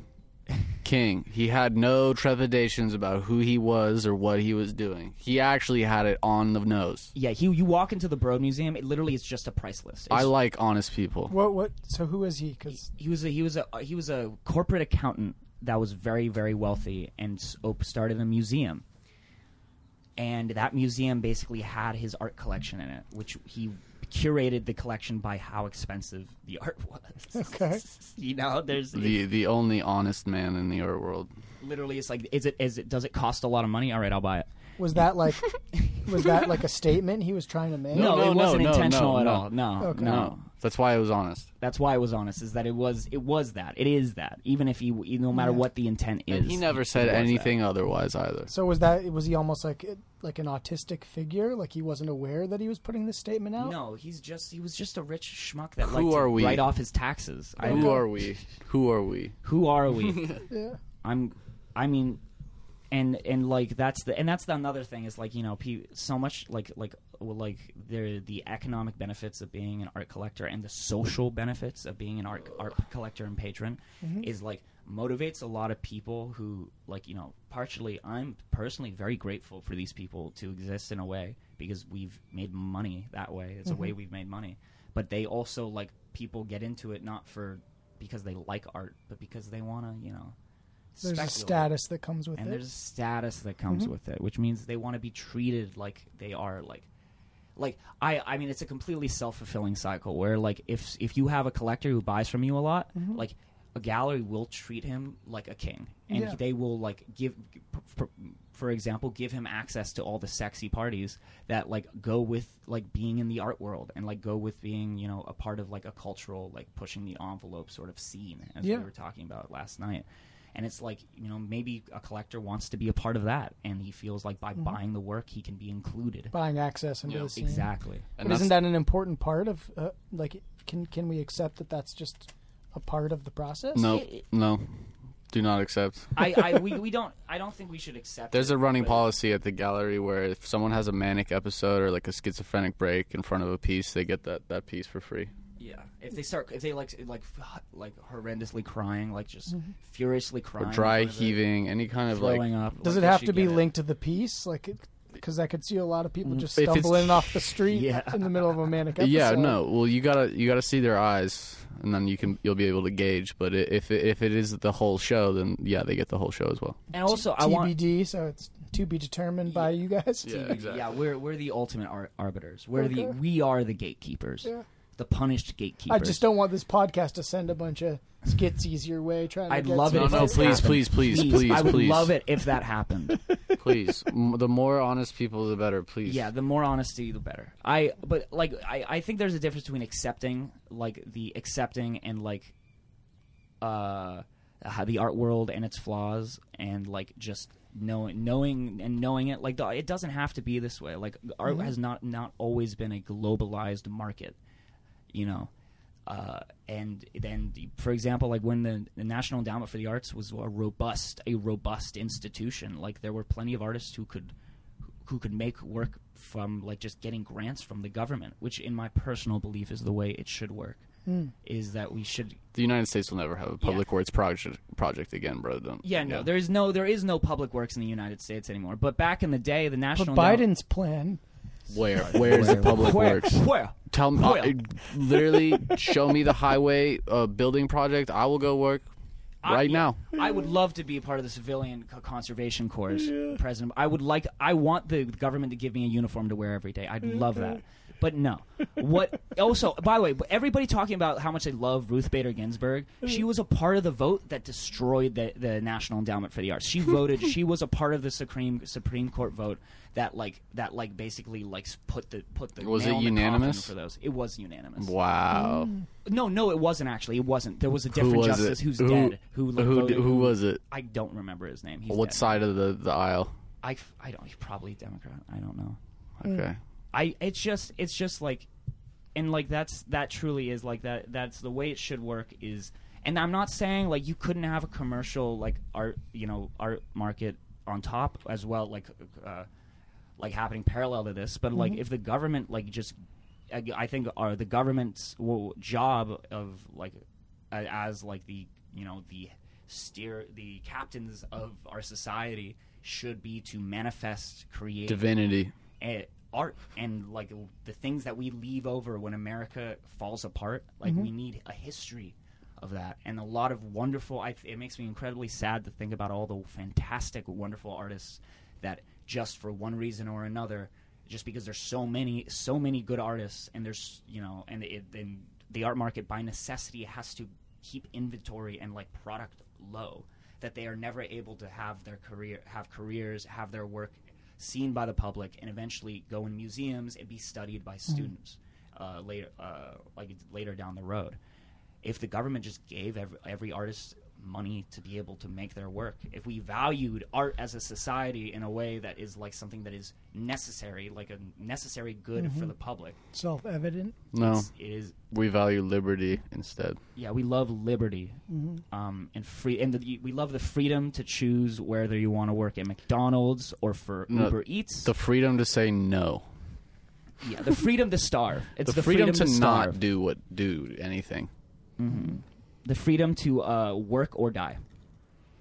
You could die. Or But you could but work. if the government was was paying for art, wouldn't that like fundamentally change? Then you know th- That would have the that would market mean fundamentally no, changes the way art is art art what art is like p- uh, like popular and in the zeitgeist. Mm-hmm. You know, and it's much. I think the government is just a better way to do it. But what about No, that, but wouldn't that that, would- eliminate people being able to criticize the government with their art? No. Because how are you going to get your grant if you're critiquing the people that are going to be paying? How are you gonna? How are you supposed to be a popular artist artist today and critique like you know, uh, critique? I don't know. Fucking, what, Oh, if, what if you wanted First to critique rule I learned in art school is don't criticize another living artist ever. or an institution? Like there are these institutions are submersed, sum, are like you know already enmeshed with government officials and like with the elite of our society. They don't like it. They like being criticized. And today, if you make work that criticizes them to a certain past the point of acceptance, past like the Past point the of orthodoxy. rigging, they you won't be accepted. Like all these things are the case just with the invisible hand of the market. There's no pushing of boundaries. It is it is massaging of the centers. Exactly. So except with the NEA, like it would be a federal. It would be like you know a, a federal national system of supporting artists rather than relying Oh. on the whims Oh. of the market. Oh, But wouldn't but those that would inherently mean that there's a purpose behind it. Exactly. there have to be Uh-oh. a purpose behind why we were Uh-oh. doing this in the first place. Uh, uh, what's the opposite of purpose? But what, what Liberty.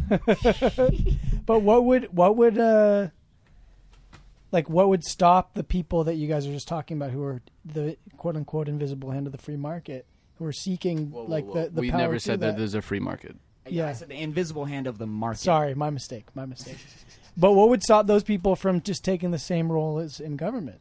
Um. Well, wait. Do you mean as in being like? Well, no, because those people aren't like they're the people who are tastemakers that sort of like uh, manage that sort of like manage the the uh, de facto system of what uh, of what art becomes like generally known, becomes studied, becomes canonized.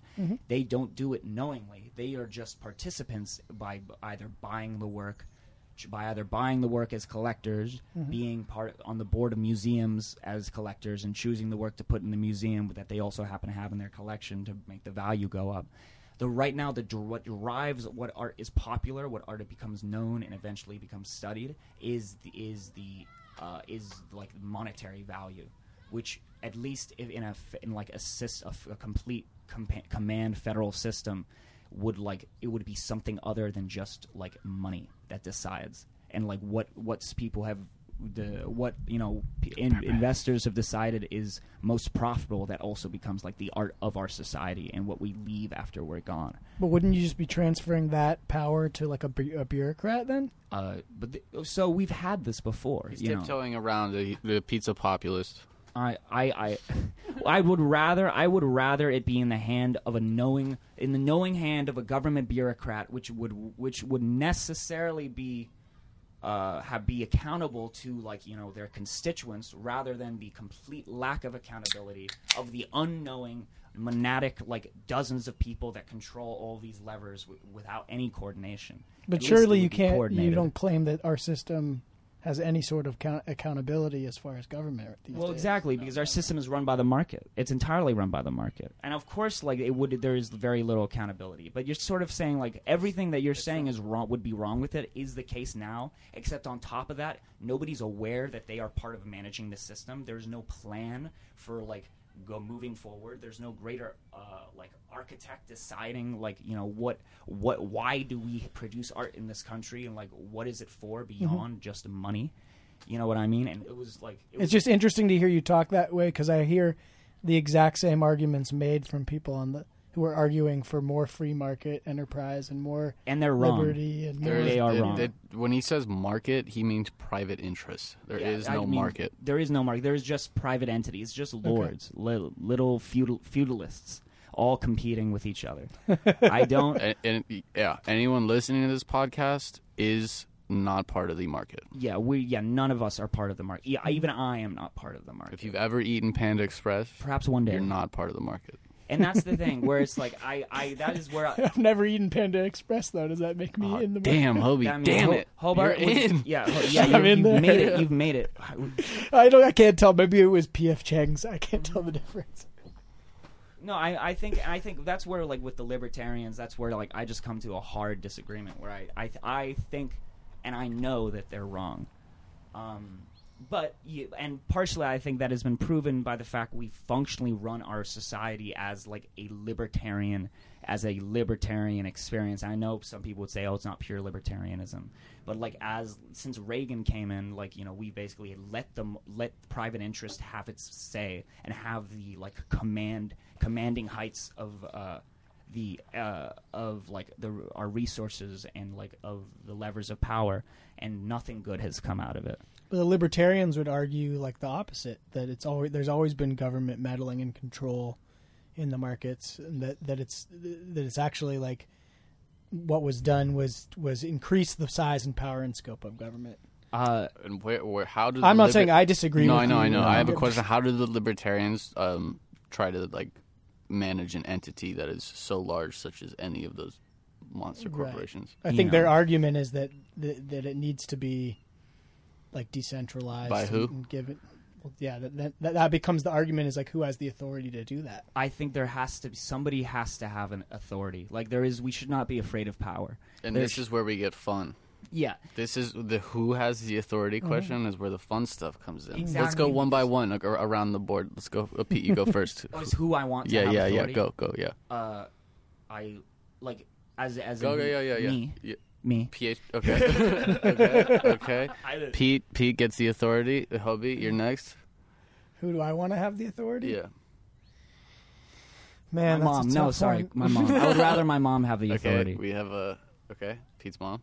Yeah, th- I mean that's a great question. I, I'm I've I've been struggling with that a lot lately because like my knee jerk reaction is that I don't think anyone should have it, and but but the the argument I can see is that how do you how do you then escape a mo- from having just a mob. You know Exactly, or like What- just a bunch of little power brokers that have their own authority. and that, their but own that networks to of to me that doesn't power. sound worse than like a big centralized power. I mean, you know, like in the- in theory, yeah, but like this is the current world we live in of of global, mm-hmm. massive global systems requires management. We are like our, our, our we're currently driving like our this human civilization like in into the grave by like the a lack of like like what's it called dignity like bi- like digni- dignity and happiness focused management of the, of like the global sys- system and economy you know Sasha's turn. Sasha's turn. Uh, Yeah. God King, a God King. Sasha wants a god king. Yeah, Sasha wants one poet poet king that is also Yep. we also revere. as- Warrior poet. So like the Revere. Rock, you want the Rock? No. Yeah. Oh my No. God. He's Yes. still- I would love The No. Rock to be the ultimate like primordial dictator of the planet. Are you kidding me? He'd be look. He's big. He's very large. I think people would, res- would respect that in him. Um, I. I love it. I love it. I love it. It's fantastic. No, I don't think The Rock could do it. I don't think The Rock could. do- Maybe, maybe that person. Joe Rogan. Joe. I think Joe Rogan would. Joe Rogan would crumble He. w- under I. I, the weight of the, the earth. I think. I think Joe Rogan would hate that job. Is is there a mi- well? He's I think he's too smart to to want. I mean, he said so himself. I don't think. I, I think that He kind said of he's too smart to want it. no. He said that he's too dumb to want it. But I'm saying that like what he what he said is that most people that actually would be good fits for the job are people that like by that nature would never want it. Of course, but it's I almost think like something you got to give to someone, impose Well, on someone yeah, because unwillingly. because in, inherently in that position, you have to f- destroy people who disagree with you. And it's necessary. I mean, but history shows us that there. history shows us. History shows us that we have had The good leaders. We, history shows us that we have had good leaders before. You know what I mean? Like there Yeah. are like like we can't we shouldn't be afraid of power. Like we shouldn't be afraid of like like taking the the earth by the fucking tectonic plates. and what makes a leader? What makes a good leader? Also, me and Pete Franklin do not. Delano Roosevelt. yeah, was a we don't wonderful believe in the leader. great man theory, though. Just keep that in Yeah, mind. no, we don't because I don't believe that it's actually like somebody's moral like inver- moral composition and virtue that makes them a good leader. It's about like what Huey fucking Long. it's about what require what is what they rely on as their base of support and power. Like what is it that's holding them accountable? What is it that is maintaining what is keeping them in their jobs, you know? And for example, right when our country was at its best was not at its best, but at one of its more better points.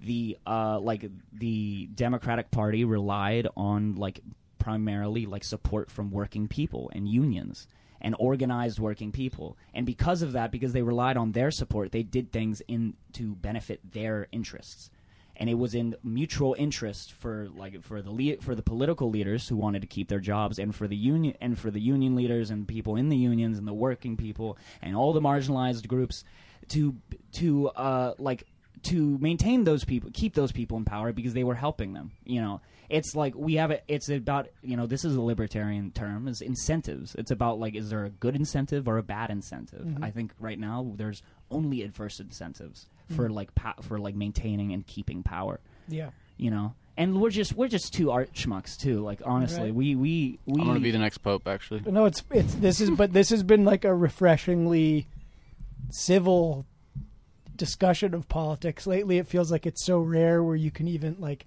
talk about what people believe in without people starting to identify and get really triggered and, and they get really believe emotional. and, and, the, and the the Overton window is so small too that I feel like what's the, the Overton window? Oh, it's this evil thing. it's this basically it's the it is the window of like what is discussable like politics in the public space like Mm. what is the like Yeah. the window of like polit- Acceptable ex- topics. acceptable topics And there's a range, and then it, it grows larger and larger until the most heinous shit is acceptable. Mm-hmm. Yeah, like, but I don't believe it. like all that. these arguments just redound to like people like basically being like i want this guy to i want this guy who i personally identify with to be president no i want this guy who i personally Mm-hmm. identify with to be president oh i, I don't support i don't i like i don't support abo- abortion because like i'm kind of fucked up in the head sorry i Mm-hmm. that because like i have because you know i just don't and somebody else is like well i do and then that's sort of the end of the conversation Right. and it just happens over and over It's and fear of over sacrifice. and over again. It is the a fear of actually changing the world. It's a lack of mm-hmm. imagination because even your most To any effect to yourself is a really important point. Even your Because But why do those let's two- change everything as Why long do as those two nothing people happens need to to me. live under the same system? why do those two Oh, people that's exactly what we were saying earlier. Either they do, or one kills the other. one not kills But One- why does that need to happen? why does it wait what what do you mean why do those Well, two why ca- why can't the person that wants to have abortion live in in a set of rules where they that where that's happening, and the person that doesn't want it can live? Can we say system? use it with a diff, with a non culture war question? Because Yeah. like that is of course it's it's culture war. You know, it's entirely like it's just like cultural diff. It is cultural differences Right. turned into politics. Cultural like you know right? differences. So- And that's to me that's what has been most excite you know interested me with like the liberty movement. Maybe not the traditional libertarian party, but there are people trying to create change that, that is going to say like rather than needing to fight the culture war we can declare a truce and people can live live and let live it, it does, not everybody needs to live under the same Well, but then you, you know, know, how do you have like system. a government? distribute resources. yeah, how do you distribute resources, and how do you have like a government system? For example, like Planned Parenthood, which is like I believe not For people who don't believe in abortion, that's a total waste of resources. it's not it's not only a waste of resources it's an evil use of Yeah, yeah, resources and any and its existence at all is like antithetical to their like belief in how the world should operate which is what i respect about them is that they they know that like not that you must like you must that like for if, if there is a right way you cannot you can't the part of the, the right way to do things is Mm-hmm. about not tolerating the wrong way well yeah okay so that's a great point like where i think where it comes into is the tolerance of the other right if if you could have two cultures coexist and maybe they can't coexist under in, in one governmental system right like I'm- what's like why do people have to be ruled over by by a system that they don't agree with Uh, because that's- well, on an individual, that's sort of like an individual basis thing. Like agree, like the word agree, for example. You know, that doesn't denote like None of us agreed to be born. First yeah, off, Yeah, the agreement doesn't denote like your economic, like your relationship to like your material circumstances. You know what I mean? Where it's like you are born either. There are two ways. You are either born hold, holding money and like have the interests of being a money holder, or you're born somebody who doesn't and have the interests of somebody who isn't one of the people mm-hmm. holding holding capital. And all that culture war stuff is just sort of like like the like tenth tenth like derivative like uh processing of like people's uh dissatisfaction with their material circumstances being reflected into these issues channeled into them. Right. You know what i mean? Like i feel like donald trump like i feel like you ask like conservative voters and republicans like what they liked about donald trump they won't give you a straight answer. They none of them will give you a cohesive like answer. dragon but energy. he yeah but he but he spoke to their dissatisfaction. Right. They like well they what they liked was that he told them that he was for them. Exactly. He, And- he was just the only politician that wasn't like actively saying you guys are wrong and I hate you. exactly. You know and that's what's and that and that's and sort of like so all the culture war stuff ultimately i think is like A corporate Like, distraction. it's it's oh, yeah, of course yeah of course it's a distraction but i think it's something that we could that like is possible to like supersede and like like defeat as like a like as a conflict in our society as if you're able to like strike at the point that like under underpins all of these cultural fights that we have you know what i mean And what do you think that point is? that point is uh Wait, wait. I c we can get we can do it right now. Actually, what's that song that all the celebrities sing? Uh, Imagine or there's no, no. It was like, "We are the world, we are the children." Mm-hmm. So let's start giving. we you, the way you do that is by off. I mean, I actually don't think it's possible to do it in America anymore. I've mm-hmm. kind of I'm, I've kind of lost like any hope for really yeah. really like you know you offer people like you offer people things that will change their lives on a like their daily lives. You mm-hmm. say I w- you will have you will earn more money. You will have a better place to live. You will be mm-hmm. able your children will grow up in a better society. You won't have to pay for health care. You know all these things. Normie ass fucking thing like and if so ultimately like that's uh, supposedly how you how you stri- under strike at those underpinning issues because that's something that is much more intimate and like and like relevant to somebody's life is like addressing problems that they face on a daily basis that stem Right. all from the same place Yeah, yeah. you know but they uh but that's not how we do things here because we are all just like kind of plugged in so much and so self-aware and so self-conscious and always thinking of you know what's it called? It's funny that we're self conscious, but we're also like totally ignorant of our own selves so often. Like like what is our culture, but not like rampant escapism. Exactly. Yeah. It's it's it's it's it's it's it's a incredibly collective project. To it's a it's a hugely like top down coordinated collective project to venerate the individual as like a as the as like a the primary state of being. It is the like so much goes so much coordinated efforts go into convincing people that they are alone in the universe and that is why I think libertarians are are uh, crypto feudalists and are wrong, dead wrong. But man, we are aren't aren't we all alone in the universe? no, No, we no, aren't. no, we aren't. I- have my pro right here. Yeah, I have my pro bro right here. And there's a big, a, b- a hairy man upstairs waiting to give me a big ass hug. Okay. we aren't alone in the universe. We are. Well, humanity is like. and we are a actually, there's a there's a man actually that uh, was born in Turkey a while ago. Um, Pete, do you want to yeah, get into that? Yeah, the emperor of mankind was born in Turkey in like Okay. 200 BC, and eventually he will in another 38,000 years. Uh, he'll he will be managing. He'll be the one managing the Messiah? everything. He'll be the Messiah. Yeah, but for now, just enjoy being um, a little, uh, little, little pillar on the blood blood castle. Yeah. Can- until we is get there. is art inherently escapism? Yes, Yeah. yes. A little bit, yeah. I mean, it's it's escape. I mean, of course, it's a form of, because like it's it's a form of it's it's it's a pleasure without utility. You know, it's like we it doesn't really have like a utilitarian purpose. So you could argue that it's a form of But there's escapism. there's art that is utilitarian, and that's too, the best right? one. That's the best kind. but also like that's but also it's spiritually gra- fulfilling and gratifying. You know, like what's like there's nothing Mm-hmm. Like, Yeah, and that's like the me and, me and my brother last summer, you know, we bought this barrel sauna, right? It's like a cedar barrel sauna from this company called Almost Heaven. And it's amazing. Like we assembled it ourselves. It was like grown grown up Legos. Dude, it was only thirty six hundred bucks. Like it was totally affordable. And the cool thing about it was the design was so like intelligent and beautiful that a couple of us knuckleheads could put put it up in a day, and there was an art in the way that it was created. Like it, it, it really works.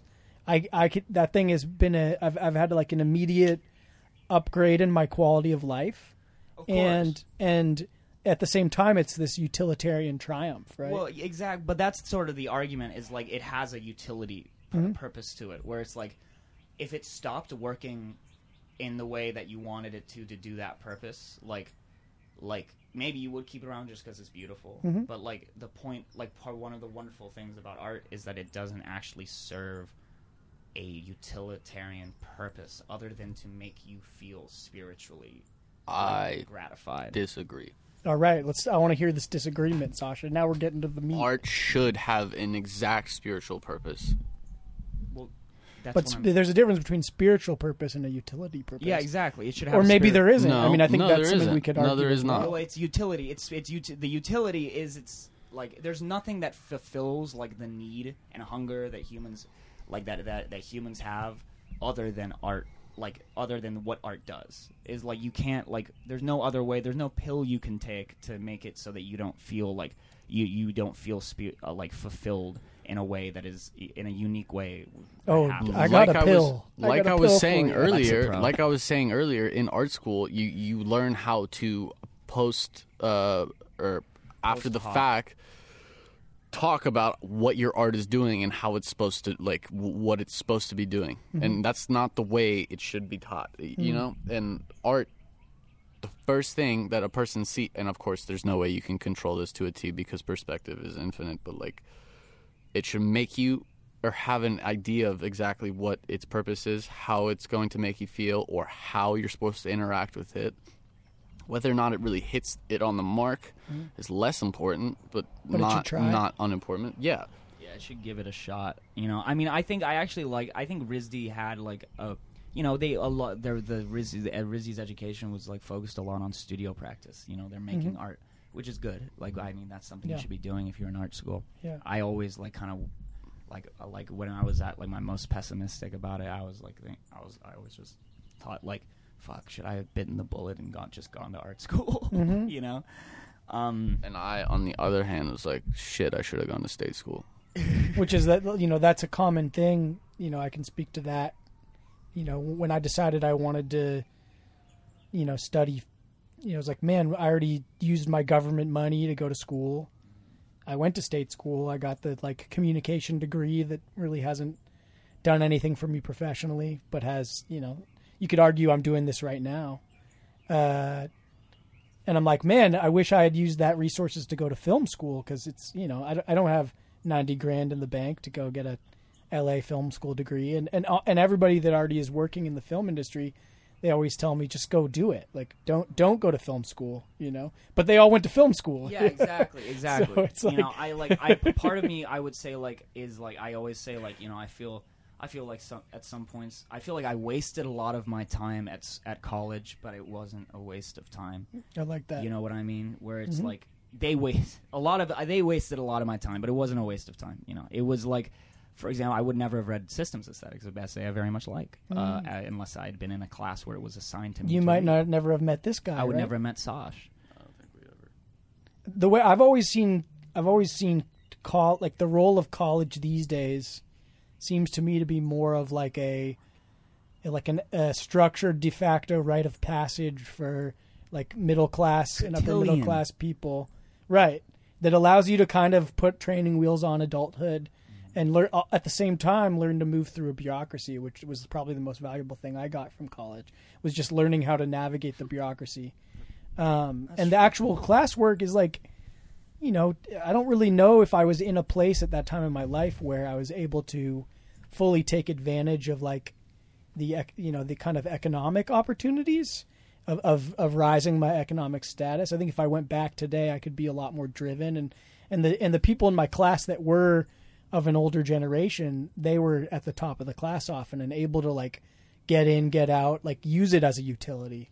I think that's part of like what the the issue is with with the with college today is that it's sold to like young people as this necessary cog in your development but in, in your, but most young people don't have the life experience to really know how to get out of it what they can and so it becomes like this very expensive well uh, like box that you check that for a lot of people you end up in debt and it ends up like actually hurting and you you- economically and your debt life. and that debt drives you to do to, to go into certain industries Right. that will pay you more you know like the Mhm. real where is the class mobility like in a college education Right. finance and tech hmm you know like it's about just being another being another being going into the money machine and being running on the hamster wheel to make the money go you know what i mean yeah like there's no there is there is very there are li- there are few other options. Hmm i um i but i also i do see you know i like learning. I think learning is good. I uh i think so naturally the university is an important aspect. It should exist. It Mhm. should exist in in a society. It's just again you know if you if the focus is which it it has to be because people need money to live Yeah. on improving your the your uh, like access and opportunity to make more money and have a better life then it's going to be per, then that like the the like purpose and like uh, uh like benefits of it are going to be perverted in some way or another. Yeah. I um uh i th- i think i don't know. I think i think that like college was really really stupid in a lot of ways but, but it was also like it was it was important for me like i Yeah. fucked up i did I, I had some major fuck ups in school which if Yeah. i had done them in real life would n- would not have gotten out of but that's funny too even that you just subconsciously made that distinction right that college and real life are separate entities It is the college is the exact opposite of real life. It is the Uh-huh. most like you are treated more like a. It is the you are in the like w- w- embrace in the bosom of like a like paternalistic institution. Mm. You are babied by not a person like your mom or your dad, but actually like by a full network and like in infrastructure to baby you. Which I loved. I love that I could just be a little piglet and go to the cafeteria and not go nom, nom, nom, nom, nom, nom, Yeah. on food that they prepared for me. Mhm. I love that all I had to do was sit in class and fucking take draw on my little notepad and be told all the time that I was a special genius and that I was very unique and Mhm. and incredible all the time. You know, it's it was lovely. It was very gratifying, or rather, uh, not gratifying. Would you? Do you think you would feel the same way if you were two hundred thousand dollars in debt right now? No, not not at all. Not at all. I wouldn't feel the same way. If I was two hundred thousand dollars in debt, I'd be very mad. I'd be very angry. Uh, but I'm not, so that's why. so you know, What? Uh, why? You know. I'm again. I'm. a- I may have repeated this question, but like, why make art? Fucking, because you you're driven to do it. You're literally you're a human being. You have to make art. The creative urge exists in you, no whether or not you uh, Mhm. like consciously make fine art. You know what I mean? Like, Sasha, what were you gonna say? You were about to say something. Uh, because I have. Uh, there's no other way to like to move upwards infinitely. Hmm. there's no other way to be immortal. To transcend. yeah. than to make art and then to be like acknowledged as this your brain being so special that it was able to produce something that has no like u- utilitarian you know you strictly utilitarian like value added to society but it has like a like a godly like metaphysical benefit and you if during your life you may be respected you the you will be respected as somebody who's able to produce that who's a who's a shaman who is able to channel the spirits and like put put into put into object like things that are not like you know like tangible Well, But- I, I think a lot of people would argue that e- even more in a, in a position of more primacy than, than than getting that externally. It's like the what you're giving yourself as an artist, right? yeah Like like, lot, I think a lot of artists would would tell you that it's more important, like that you're. In, in making art, that you're developing that for yourself, that you're able to give yourself that feeling of accomplishment or achievement than than needing it, you know, externally. i think everybody's an artist like everybody does like put their creative like urges into something or another Sasha's shaking his head. yeah this is not a No, disagreement that's all. me That's Sasha. anarchist theory right there. That's mm-hmm. what would happen if if there, we were in a true anar- anarchist society. But that's not what happens right now. I like this though. I like these. I like outlining these differences between you guys because because you are engaged in this marriage. I mean, we I we we do disagree a lot on and that's super. But that's things. super important. It's like really important to have, like it's a, it's a mark of maturity that you guys are able at this time when it feels like it's so rare for people who have different beliefs to be able to coexist. We wouldn't be able to be cooperate. successful if we were exactly the same. Right. That's the reason we started working together. Uh, is that we actually have pretty different strengths and weaknesses um, Complementary. that are somewhat complementary. Not not entirely though. Not in, definitely not entirely. What what would you guys say are like the what are those strengths or how, how does like what do you guys each bring to this this uh, partnership that, that you think it's is working right now? I'll say what Sasha brings. Uh, We can get all touchy feely, you know. Yeah, Sasha. Sasha's a man with a hammer. Uh, he's you know he's a he's a practical human being. He has a Mhm. presence you know that is like, you know that is very you know that is very genuine and like he he can just he has he has a will to power. You know what I mean like he can he can make something happen and in a, and in like, like a, an unhealthy work ethic. Mm-hmm. Like he will like he he if there is something that has to be done like no matter what stands in his way he'll do it or else or it will kill him you know that's something that's incredibly like you know that is very useful um, he's also i think better at managing people our own age than i am um, not managing and i don't mean managing like that sort of alienated way but like just like being able to like very clearly communicate what like we need and what we want to give and like what and like kind of kind of go kind of like navigate those transactional like interactions that are necessary for any sort of business or any sort of So you'd say he puts the art in articulating what, what your needs are.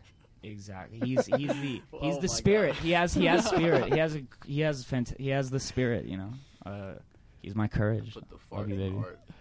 Yeah. What about what would you say to that, Sash? What what does Pietro bring? Uh, Pietro brings like a uh uh like a like a one. There's like just a library of knowledge, which is always nice to have. Um, unending library. Well, his last name is Alexander. That's my first name. There you go. I've actually been to the new uh, Library of Alexandria. It sucks. I don't know. Who, I don't know who was the Sorry, I, I interrupted you though. Pietro's Anyways, the yeah, yeah. library. You're the hammer. Um, yeah, uh, he's like a perfect. Um, I wouldn't call him like a practical guy, but he like in, in in in terms of my like esotericism, he he he brings it down to earth, which is absolutely necessary because I will get lost in the clouds. Hmm. No, not not yet have I found a, a guy who can like tr- translate. You know, for for me, not not saying that I'm I'm poorly articulating what I'm saying, but um, I have a a, a- a way of speaking like the Bible, which uh, only my uh, fellow Old Testament appreciator can uh, really really uh, Fucking a. Nice. really get into. Yeah. Um, Saj has a beautiful way of like articulating his thoughts Mm-hmm. entirely through metaphor.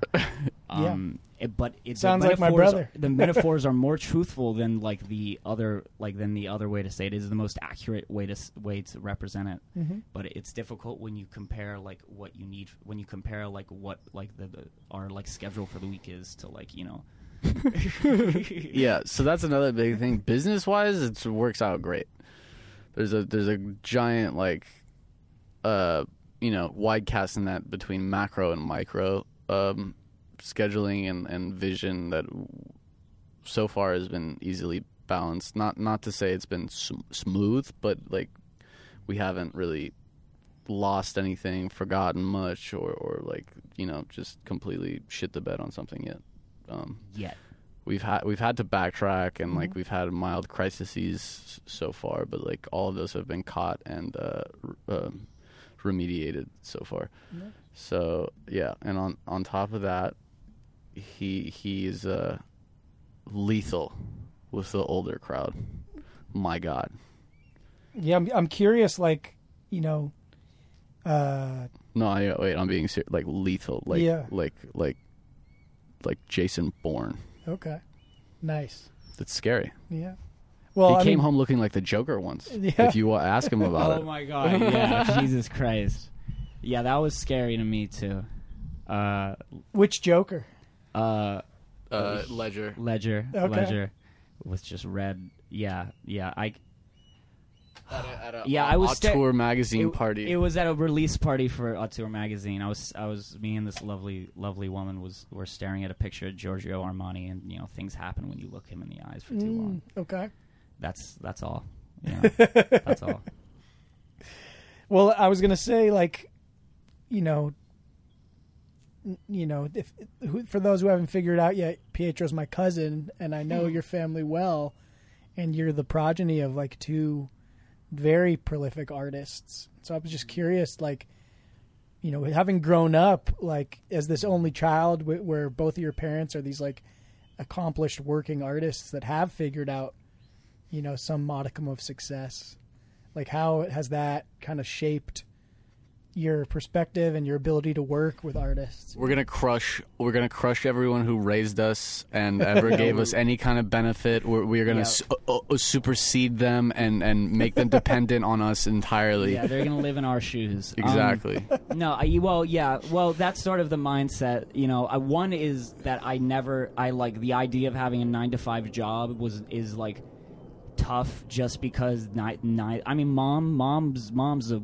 a, a trooper. Like she had she had a nine to five job. But even her nine to five was highly technical, mm-hmm. artistic right creative job.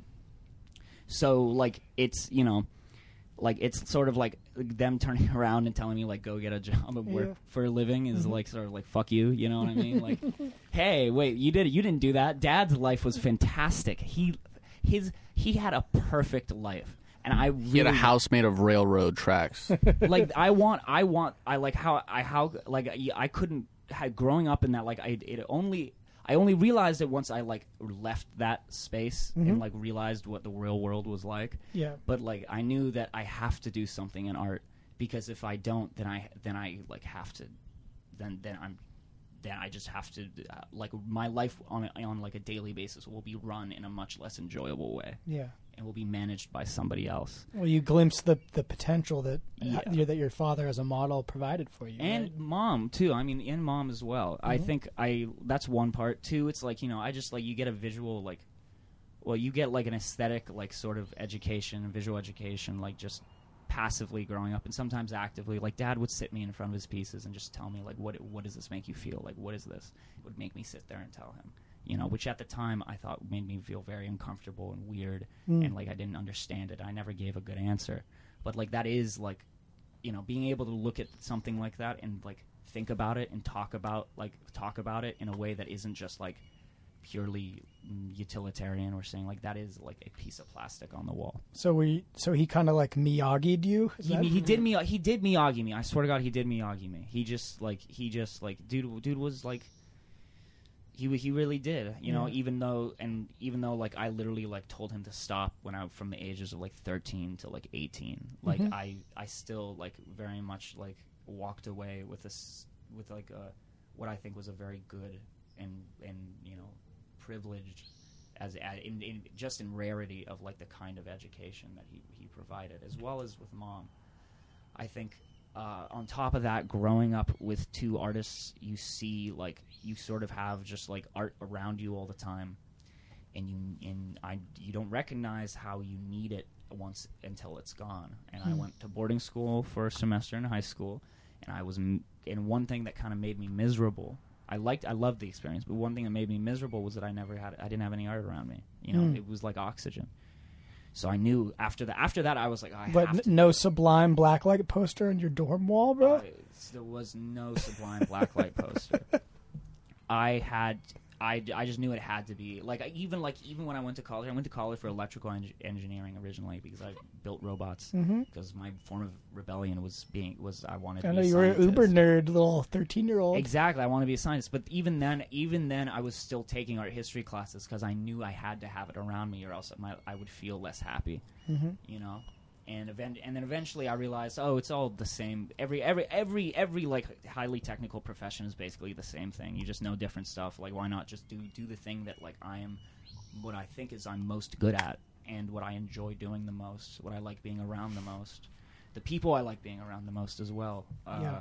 also f- uh, combined with the people who i like being around the least uh, i should say you know I mean, that's a- people, people i love them and hate them hmm I mean, that's a big. I, I can speak to that too. You know, that was, you know, I came, you know, from a different flavor of that, but my parents were both artists as well, and growing up, I was acutely aware that like, while technically I wasn't the most proficient musician, I didn't want to live in a life where I wasn't surrounded by them.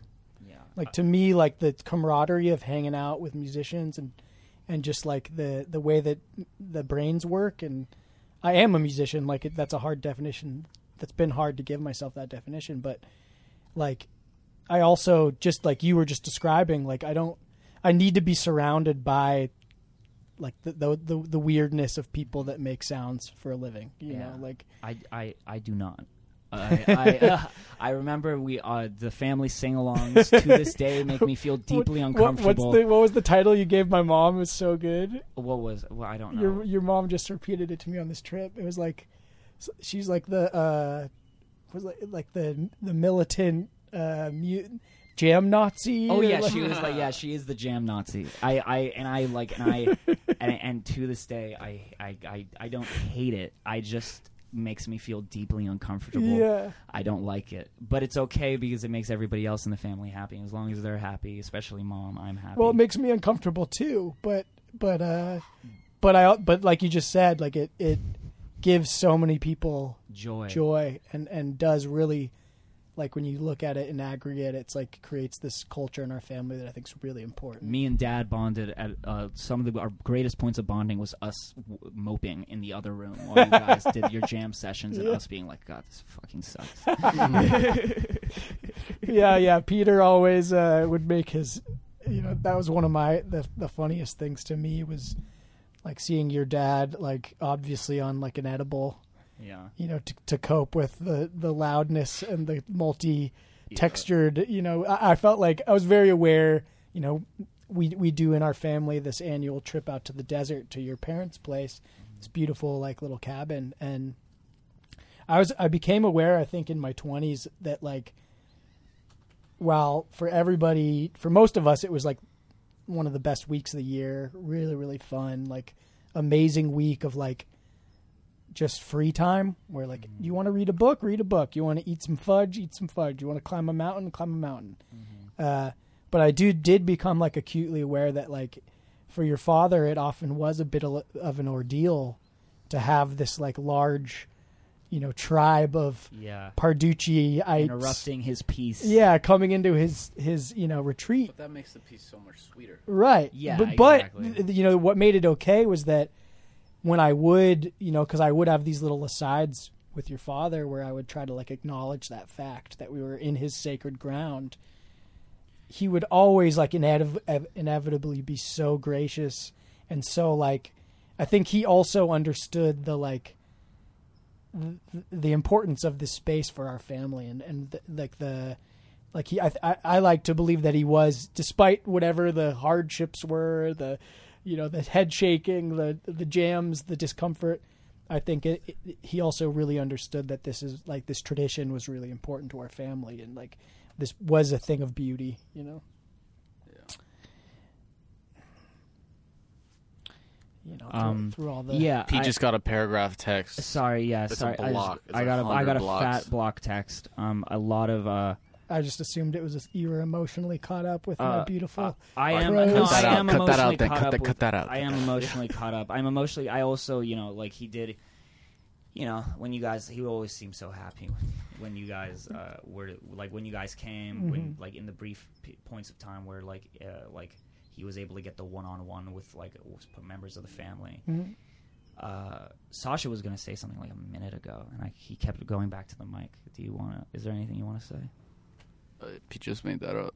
I just made it up. Okay. Well, that's okay. I'm the talker. I can, I, th- I can, I can firmly say that. Uh, also, that uh, you know, it was the desert was a big part of part of uh, big part for all of our family, Mhm. and it was a.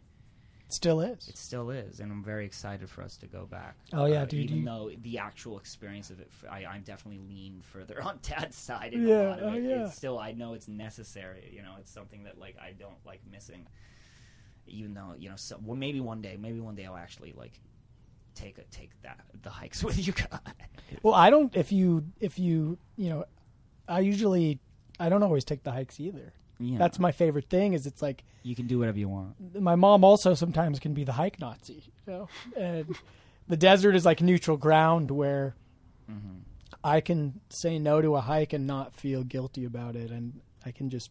A lot of it is like me and my brother like being able to like exercise our right to putz around because that's, you know, our, it's all it's all love. Like it, it, it's our mom wanting us to to transcend and be healthy and and make good life choices. But there there's something about getting together. And I was just talking with your mom about this on this trip.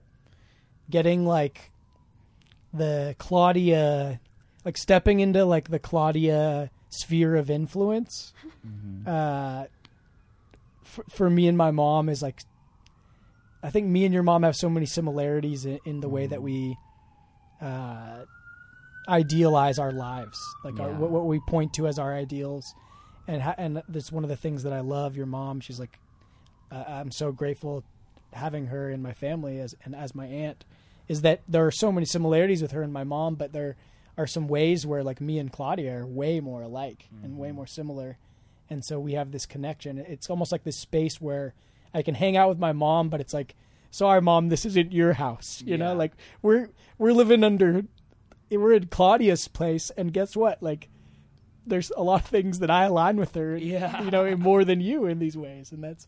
But we're still in the family, which my mom deeply believes in, and is Mm-hmm. is very like sacrosanct. So, um, yeah, the desert's special.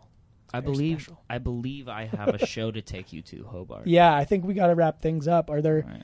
are there any like little final isms or or uh, little bits that we didn't get to that you guys wanted to share before we wrap this thing up? um uh I really, really, I genuinely, I genuinely believe that someday, someday, somebody's gonna come through this thing, because we're gonna be so successful and incredibly famous that this Mhm. will be a juicy bit of uh, every every every second me and Sash and Hobart are talking will be will will be used against Sold us as an later. NFT. and every sold as second an is every second of this podcast is an F- NFT. yeah as, as individual the bidding NFT. starts at five grand a second. Um, I would say to your listeners, whom I do not personally know and have not met, Oh. uh, give give art a chance.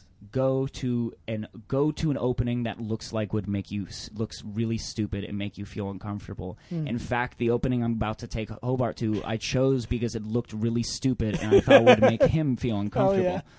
Uh, and because you will be pleasantly surprised that Mhm. uh, right adjacent to discomfort and like often disgust Mhm. is uh, a very unique kind of pleasure.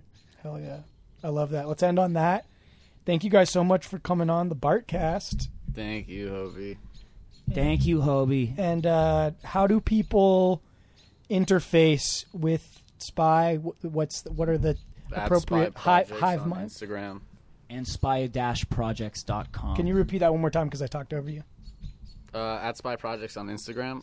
And spy-projects.com. Okay. Is that that's the best way to uh, to connect with you guys? Is through those? Yeah, through those. Yeah, I mean, I'm not gonna list out my email to you guys. You, Sure. you know how to use the internet, Yeah. audience. But, Spy uh, projects. Spy projects. And we didn't say what the name comes from. Let's just end with that. Uh, let's say it's Sasha, Pietro, and Yahweh. Cool. Sheesh. all right. Well, well. Uh, thanks for coming on, guys. No problem. Thank you all for tuning in, and uh, yeah, we're done.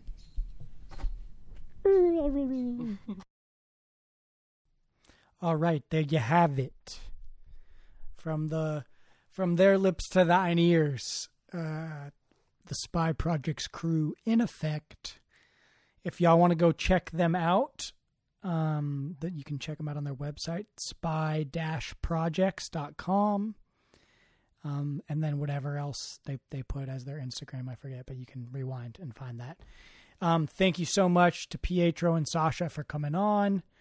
You guys rocked. Um, I enjoyed the eloquence and the humor and all that. And uh, hopefully, you know, all y'all did too. Um, and uh, yeah, I think that's pretty much it. Uh, thanks for listening. And uh, until the next time, be well, my friends. Much love.